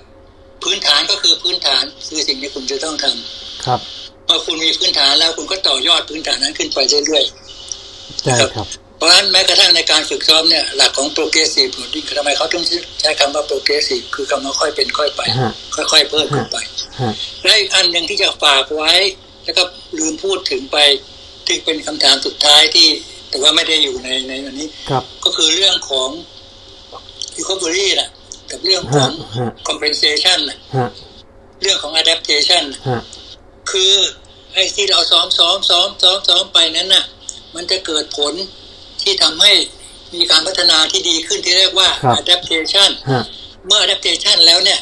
การซ้อมที่ถูกต้องมันจะทำให้เกิดที่พอเหมาะเนี่ย มันจะทำให้เกิด super super compensation อืก็คือมความคฟิตรับที่สูงกว่าเดิมฮะเรื่อง adaptation นั้นน่ะมันเกิดขึ้นตอนที่เรา recovery อ่า ตอนที่เราพักครับมันไม่ได้เกิดที่ตอนที่เราซ้อมครับตอนที่เราซ้อมนะเป็นการโหลดเป็นสเตรสอืมจะทำให้เราล้าอืมและถ้าเราพักไม่พอ ความฟิตมันไม่กลับขึ้นมา แล้วมันก็จะดาวน์มันก็จะต่ำลงไปเรื่อยๆ เพราะฉะนั้นการพักหรือการดีคอเ r อรี่นั้น จึงเป็นจุดที่สำคัญที่สุดของ การฝึกซ้อม ครับผม เพราะถ้าคุณซ้อมแล้วมันไม่พัฒนาคุณซ้อมไปทำไม ใช่ครับ คุณซ้อมเพื่อต้องการ adaptation ต้องการ over compensation ที่ครับทำให้เกิดพัฒนาที่สูงครับขึ้น ครับ นั่นคือสิ่งที่เราต้องการ ครับผม ใช่ไหมครับใช่ไอ้ครับ over compensation นี้จะเกิดขึ้นช่วง recovery และช่วงที่เราพักครับ ใช่คขรับอฝากไว้แค่นี้ครับ อาจารย์ครับ มีสองท่านยกมือ เดี๋ยวขออนุญาตรบกวนอาจารย์นิดนึงฮะ เดี๋ยวขอเชิญพี่บอลครับ ผมท่านแรกครับ สวัสดีครับพี่บอล เดี๋ยวนะฮะสวัสดีครับ ได้ยินไหมครับ ครับผมอาจารย์ครับ พี่บอลนะฮะพี่บอลเป็นนักวิ่งครับผม สวัสดีครับสวัสดีครับอาจารย์ครับอ่าครับสวัสดีครับ ครับจะถามว่าเอ่อที่อาจารย์บอกว่าตอนก่อนที่เราจะแข่งเนี่ย เราต้องเหมือนวิ่ง test เวลาของเราก่อน ไม่รู้ว่าอาจารย์ใช้คำว่าอะไรจูนอะไรสักอย่างหนึ่งผมไม่แน่ tune-up race ครับ tune-up race ใช่ครับ ทีนี้อยากถามว่าถ้าเป็นไตรกีฬาเราต้องทำแบบนั้นเหมือนกันไหมครับถ้า เป็นไตรกีฬาทำแบบนั้นไหมเพราะไตรกีฬามีสามอัน ใช่ครับ ก็อันแรกเลยนะครับ อันแรกเลย สมมติคุณจะลงแข่ง standard ใช่ไหมstandard ไม่ใช่ standard ใช่ไหมเอ่อจะลงมีทั้งเออใช่ครับ แต่ว่าถามเผื่อน้องๆด้วยว่ามี sprint ด้วยครับ มี standard ด้วย โอเคอย่างเงี้ยครับ ก็หลักการเดียวกันครับ ทดสอบสิ่งที่มีความหนักหรือความยากเท่ากัน แต่มี volume หรือมีระยะทางที่สั้นกว่า คราวนี้ในของไตรกีฬาเนี่ย เราอาจจะทำได้แยกอันแรกเลยนะทำแบบแยกส่วนก่อน สมมุติว่ายน้ำเนี่ย สมมุติว่ายน้ำพันห้าต้องการต้องการว่ายน้ำพันห้าที่ยี่สิบห้านาที สมมุติอย่างนั้นนะครับเพราะฉะนั้นคุณจะต้องเทสก่อนนะเจ็ดร้อยห้าสิบเมตร คุณทำได้ต่ำกว่าสิบคุณทำสิบสองได้ไหมคือต่ำกว่าสิบสองสามสิบต้องอยู่สิบสองหรือต่ำกว่าสิบสองนิดหน่อย ครับนะนั่นคือจักรยานก็เหมือนกันนะสมมติจักรยานจะจะปั่นสี่สิบกิโลที่หนึ่งชั่วโมง คุณก็จะต้องมา test ยี่สิบกิโลที่ต่ำที่ประมาณสามสิบนาที หรือต่ำกว่าสามสิบนาทียี่สิบเก้านาที วิ่งก็เหมือนกันสิบโลคุณก็ต้องมา test ห้าโล นี่เป็นอะหลังจากนั้นปั๊บเวลาคุณจะรวบยอดเอ่อ แข่งลงไตรกีฬา คุณจะลง standard คุณควรจะหาโอกาสทำ tune-up race ที่เป็นที่เป็น sprint เด็กที่จะแข่ง sprintควรทำ tune-up race ที่เป็น super sprint super sprint ครัก็บคือว่ายสี่สมมติว่ายสี่ร้อยจักรยานสิบสองโลลงมาวิ่งสามโลครับเข้าใจไหมครับอืมครับหลักการเดียวกันครับเข้าใจครับโอ้ขอบคุณมากครับอาจารย์ครับครับ ครับ ขอบคุณครับพี่บอลเดี๋ยวมีอีกท่านหนึ่งครับ คุณ คุณอัดนะฮะถ้าผมอ่านชื่อผิดขออภัยนะครับ เดี๋ยวขออนุญาตเชิญคุณอัดนะครับ ครับขออนุญาตรบกวนเวลาอาจารย์อีกสักครู่ครับอัดได้ได้คครัรับบอาจารย์ครับสวัสดีครับครับสวัสดีครับอาจารย์คือมีคำถามอย่างหนึ่งครับ ถามเป็นความรู้ไว้เฉยๆครับ แล้วก็เอ่อสมมุติว่าเราทราบแล้วว่าร่างกายเราเนี่ย หรือสภาพจิตใจเราไม่พร้อมนะช่วงที่มันควรที่จะเป็น peaking phase หรือ competition phase ของเราเนี่ย เราควรมีการเตรียมตัวหรือว่าปรับเปลี่ยนรูปแบบการซ้อมยังไงบ้างไหมครับคำว่าไม่พร้อมเนี่ยเราเรารู้ยังไงอะครับ ก็อย่างเช่นเอ่ออย่างที่อาจารย์กล่าวมาครับ ว่าเราเช็ดไม่ผ่านรู้สึกว่านอนนอนไม่หลับหรือว่ารู้สึกว่ามีอาการอ่อนล้าที่มากขึ้นในช่วงที่ช่วงช่วงแข่งนะครับ ครับ ตรงนี้เข้าใจนะครับ เราต้องแยกให้ออกว่าไอ้ที่เราเป็นนั้นน่ะ มันเนื่องมาจากจิตใจของเรา หรือเนื่องมาจากร่างกายของเราจริงอืมในกรณีที่บอกว่ากินไม่ได้นอนไม่หลับบริสมรรถนะตกลง ผมเข้าใจว่าตรงนั้นเป็นเรื่องของ overtraining นะครับพอ overtraining ปั๊บเนี่ย คุณต้องลงเลย ลงกระไดเลย เดินลงเลยครับคือทำปรับตัวใหม่ ต้องต้องนั่นใหม่เลย overtraining นี่เป็นอะไรที่ที่ที่ยากที่จะจะ จะถ้ายังฝืนเนี่ยมันจะยิ่งยิ่งจะเสียทำให้เกิดผลเสียหายมากขึ้นมากขึ้นนะครับ แต่ถ้าเป็นเรื่องของจิตใจไม่เกี่ยวกับร่างกายคือร่างกายยังโอเค แต่ว่าอาจจะมีความกังวลความอะไรนั้น อันนั้นลองลองคุยกับนักจิตวิทยาการนักจิตวิทยาการกีฬาครับเขาจะช่วยได้มากครับในการที่จะทำให้คุณกลับมามี motivation มีอะไรที่จะทำนั้น ก็ไม่แยกแยกให้ออกนะครับ ว่าเป็นเรื่องของความไม่พร้อมทางจิตใจหรือความไม่พร้อมทางร่างกาย ครับก็ความคืไม่อพร้อมทาเรางก็ร่างต้องกายก็คือ over training ต้องต้องปรับเลยครับ over training ต้องก็คือเหมือนกับเราเราก็ต้องรีเซ็ตใหม่เลยแมตช์นั้นเราก็คงครับทราบตัวเองแล้วว่าเราครัเราบไม่พร้อมไปไม่รอดครับครับ ครับขอบคุณมากครับอาจารย์ครับใช่ครับขอบพระคุณครับผมก็อันนี้ก็เป็นคำถามดีๆนะครับ จากท่านผู้ฟังนะครับเอ่อคุณบอลนะครับ แล้วก็คุณอัดนะฮะก็หวังว่าทุกท่านนะครับ คงจะได้รับความรู้ ประสบการณ์ดีๆ แล้วก็แนวคิดใหม่ๆ ในการที่จะวางแผนการฝึกซ้อมในปี 65 ปี 2022 นี้นะฮะ ก็วันนี้ก็ผมขอขอขอบพระคุณนะครับ คุณผู้ฟังทุกท่านที่เข้ามารับฟังกันที่ The Solid Pace Club นะครับ เป็นคลับเพื่อนักวิ่ง นักปั่น นักไตรกีฬานะครับ สาย Endurance Sport ทั้งหมดนะฮะ ทำขึ้นโดย TC Triathlon Ironman U และ Training Peak Certified Coach นะครับ ครับเดี๋ยวเดี๋ยวนะฮะอาจารย์มีท่านหนึ่งครับ คุณโชแม็กนะแบบหนึ่งนะครับผม ขออนุญาตครับ ครับคุณโชแม็กครับ คุณพงศกรครับเชิญครับผม ครับขอขอถามคำถามนะครับ ระหว่างที่เราซ้อมไปมาราธอนมันจะมีทุก cycle เราต้อง test ทุก cycleซเคิลหรือเปล่าอะครับ และ และต้องเอาผล test นั้นมาฝึกซ้อมนั้นเลยหรือหรือหรือไม่ครับผมอ่าที่คำที่ว่า test ทุก cycle นั้น หมายความว่าไงครับ คือคือระหว่างซ้อมมาราธอนมันก็จะมีทุก cycle หนึ่งมันก็จะซ้อมหนักสามอาทิตย์แล้วก็มีรีอ่าคูโอเครี่หนึ่งสามอาอาทิทิตตย์ย์สามวันเบาวันหนึ่งสามอาทิตย์เบาหนึ่งอาทิตย์ใช่ไหมครับ ใช่ครับโอเคผมเข้าใจแล้วอันนี้เราต้องเข้าใจว่าว่า ว่าให้ให้โปรแกรมการฝึกซ้อมของเราเนี่ยที่ผมบอกว่าในแต่ละช่วงเนยมันมีเป้าหมายยังไง เราซ้อมอะไรแล้วมีเป้าหมายยังไงอันนี้เราต้องเข้าใจว่าไอ้โปรเซสผของการปรับตัวที่เรียกว่า adaptation นั้นน่ะมันจะใช้เวลาอยู่ที่ที่ประมาณ4-6อาทิตย์นะครับ ยกตัวอย่าง ผมเอาอย่างที่เอาเอาเอาของจริงเลยที่ผมซ้อมเด็กเอ่อตอนเนี้ยครับ อย่างผมต้องการอ่า พัฒนาวิวทูแม็กของเขาให้สูงขึ้นอันนี้เป็นพวกสปรินต์อ่าไตรกีฬา หรือวิ่ง 5 กิโล ต้องการอินพูเขาเนี่ย เราก็จะให้คอร์ดเขาไปอันหนึ่งครับยกตัวอย่างวิ่งพันเมตรครับนะวิ่งพันเมตรห้าห้าเที่ยวนะครับที่เวลาประมาณสามนาทีสิบห้าครับต่อกิโลฮะ นะฮะอันนี้ยกตัวอย่างนะ แล้วก็พักประมาณเท่ากันก็คือสามนาทีสิบห้าครับทำทั้งหมดห้าเที่ยว ผมก็จะซ้อมเขาอันเนี้ยประมาณสี่อาทิตย์ถึงหกอาทิตย์ขึ้นอยู่กับว่าเขารู้สึกยังไง หลังจากนั้นแล้วเพื่อพิสูจน์ว่าไอ้ไอ้ไอ้สิ่งที่เราให้เขามาเนี่ย มันทำให้เขาเกิดการปรับตัวเกิด adaptation แล้วเกิด over compensation หรือเกิดพัฒนาขึ้นมา เราก็ไป test เขาดูว่า เขาทำได้ดีมากเท่าไหร่การ test เนี่ยก็ทำจะ test ที่ระยะต่ำกว่าอ่าปกติก็คือ จะ test สามกิโลก็ได้ หรือจะ test ที่ระยะห้ากิโลก็ได้ที่เป็นเป้าหมายของเรา แต่ส่วนใหญ่ผมจะ test ที่สามกิโลครับเพราะเราจะรู้ว่าก่อนเข้าโปรแกรมเนี่ยเราก็จะมีการวัดเป็น benchmark ไว้ก่อนว่า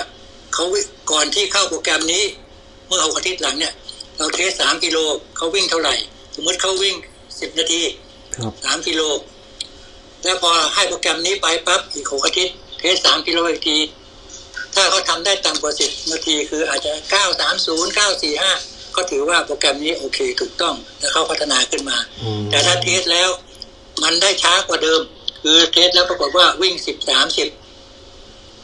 เราก็ต้องมาหาละเอ้ยมันผิดพลาดตรงไหน กลับไปย้อนดูที่ว่าโปรแกรมมันมันอะไรเขาเจ็บไหมเขาสมบูรณ์ไหมอะไรมัน ก็ เป็นเป็น feedback เพราะฉะนั้นตอบคำถามตรงนี้ได้ครับว่าทุกทุก cycle ที่เรามีเป้าหมายชัดเจนครับ เราควรจะทดสอบครับ โดยยึดยึดกับ benchmark ที่เราเราเคยทำที่เรามีอยู่ใช่ครับ แต่บางครั้งอาจจะไม่ใช่หนึ่ง cycle อาจจะเป็นสอง cycle และ test หนหนึ่งก็ได้ครับอืมครับผมแต่เราเราคล้ายๆว่าเรายืดยืดเวลาออกไป คืออาจจะครับไม่ sure ไม่อะไรเนี่ยก็ยืดไปเป็นสอง cycle สอง cycle ก็อาจจะ แปดอาทิตย์ก็ได้ นะแปดอาทิตย์ test ก็ได้ครับแต่แต่ควรจะต้อง test ครับ และหลังจากนั้นเมื่อเรา test เวลาใหม่เขาได้เวลาใหม่ปั๊บโค้ชก็จะเซตโปรแกรมสำหรับ intensity intensity สำหรับโปรเอ่อโปรแกรมที่จะเริ่มวงรอบใหม่ ก็ต้องใช้เวลาใหม่ครับอืมควรใช้เวลาใหม่เลยใช่ไหมครับใช้เวลาใหม่ครับ บางทีเนี่ยผมดูในอย่างของอย่างโค้ชที่เคยไปอยู่กับโค้ชต่างประเทศเนี่ยบางทีเขา test ทุกสี่อาทิตย์เลยสามอาสามอาทิตย์ปั๊บสามอาทิตย์หนักนะสามอาทิตย์หนักปั๊บอาทิตย์ที่สี่เบาสิ้นสุดอาทิตย์ที่สี่ test เลย แล้วเอาไอ้ผล test นั้นนะถ้ามันดีขึ้นปรับสี่อาทิตย์ต่อไปเลยครับ อืมครับผม คุณพคงรับกรถามเพิ่มเติมขอบคุณนะมากเลยครับ อาจารย์ ครับ ได้ครับ ขอบพระคุณคุณพงศกรนะครับ ก็ขอบคุณครับ เดี๋ยวยังไงรบกวนเวลาอาจารย์เพียงเท่านี้ฮะ แล้วก็ขออนุญาตปิดคลับ The Solid Pace Club นะครับ สัปดาห์หน้าจะเป็นท่านไหนก็ติดตามรับฟัง แล้วก็กดไลค์กดแชร์ได้นะครับ ที่ Facebook Page TC Triathlon นะครับ facebook.com/mrtc triathlon นะฮะวันนี้ลาไปก่อนนะครับสำหรับผม TC Triathlon แล้วก็ขอบพระคุณอาจารย์นิวัฒน์อิ่มอ่องนะครับ ที่กรุณามาพูดคุยในวันนี้ครับ สวัสดีครับอาจารย์ครับสวัสดีครับ ขอบคุณทุกท่านครับ ขอบคุณครับ The solid pace. TC. Travlon. Yeah. The solid pace. TC. Travlon. Yeah. The solid pace. TC. Travlon. Yeah. The solid pace. TC. Travlon. Yeah. หากคุณมีนักวิ่ง นักไตรกีฬา หรือผู้ที่อยู่ในวงการ endurance sport ไม่ว่าจะเป็นชาวไทยหรือชาวต่างชาติ ที่คุณอยากรู้จัก หรือมีหัวข้อที่คุณอยากให้เราพูดถึง คุณสามารถแนะนำรายการได้ที่อีเมล info at tc triathlon com หรือทักไลน์เรามาได้ที่ Line ID at tc triathlon หากคุณกำลังเริ่มต้นเล่นไตรกีฬา ไม่ว่าจะเป็นในระยะ sprint standard 70.3 หรือ Full Distance Ironman หรือกำลังฝึกซ้อมเพื่อลง mini marathon half marathon หรือ full marathonและต้องการหาโค้ชที่มีความรู้และประสบการณ์ ที่ได้รับการรับรองจาก Ironman และ Training Peaks คุณสามารถ ดูรายละเอียด online coaching service ของเราได้ที่ www.tc-triathlon.com/coachingpackage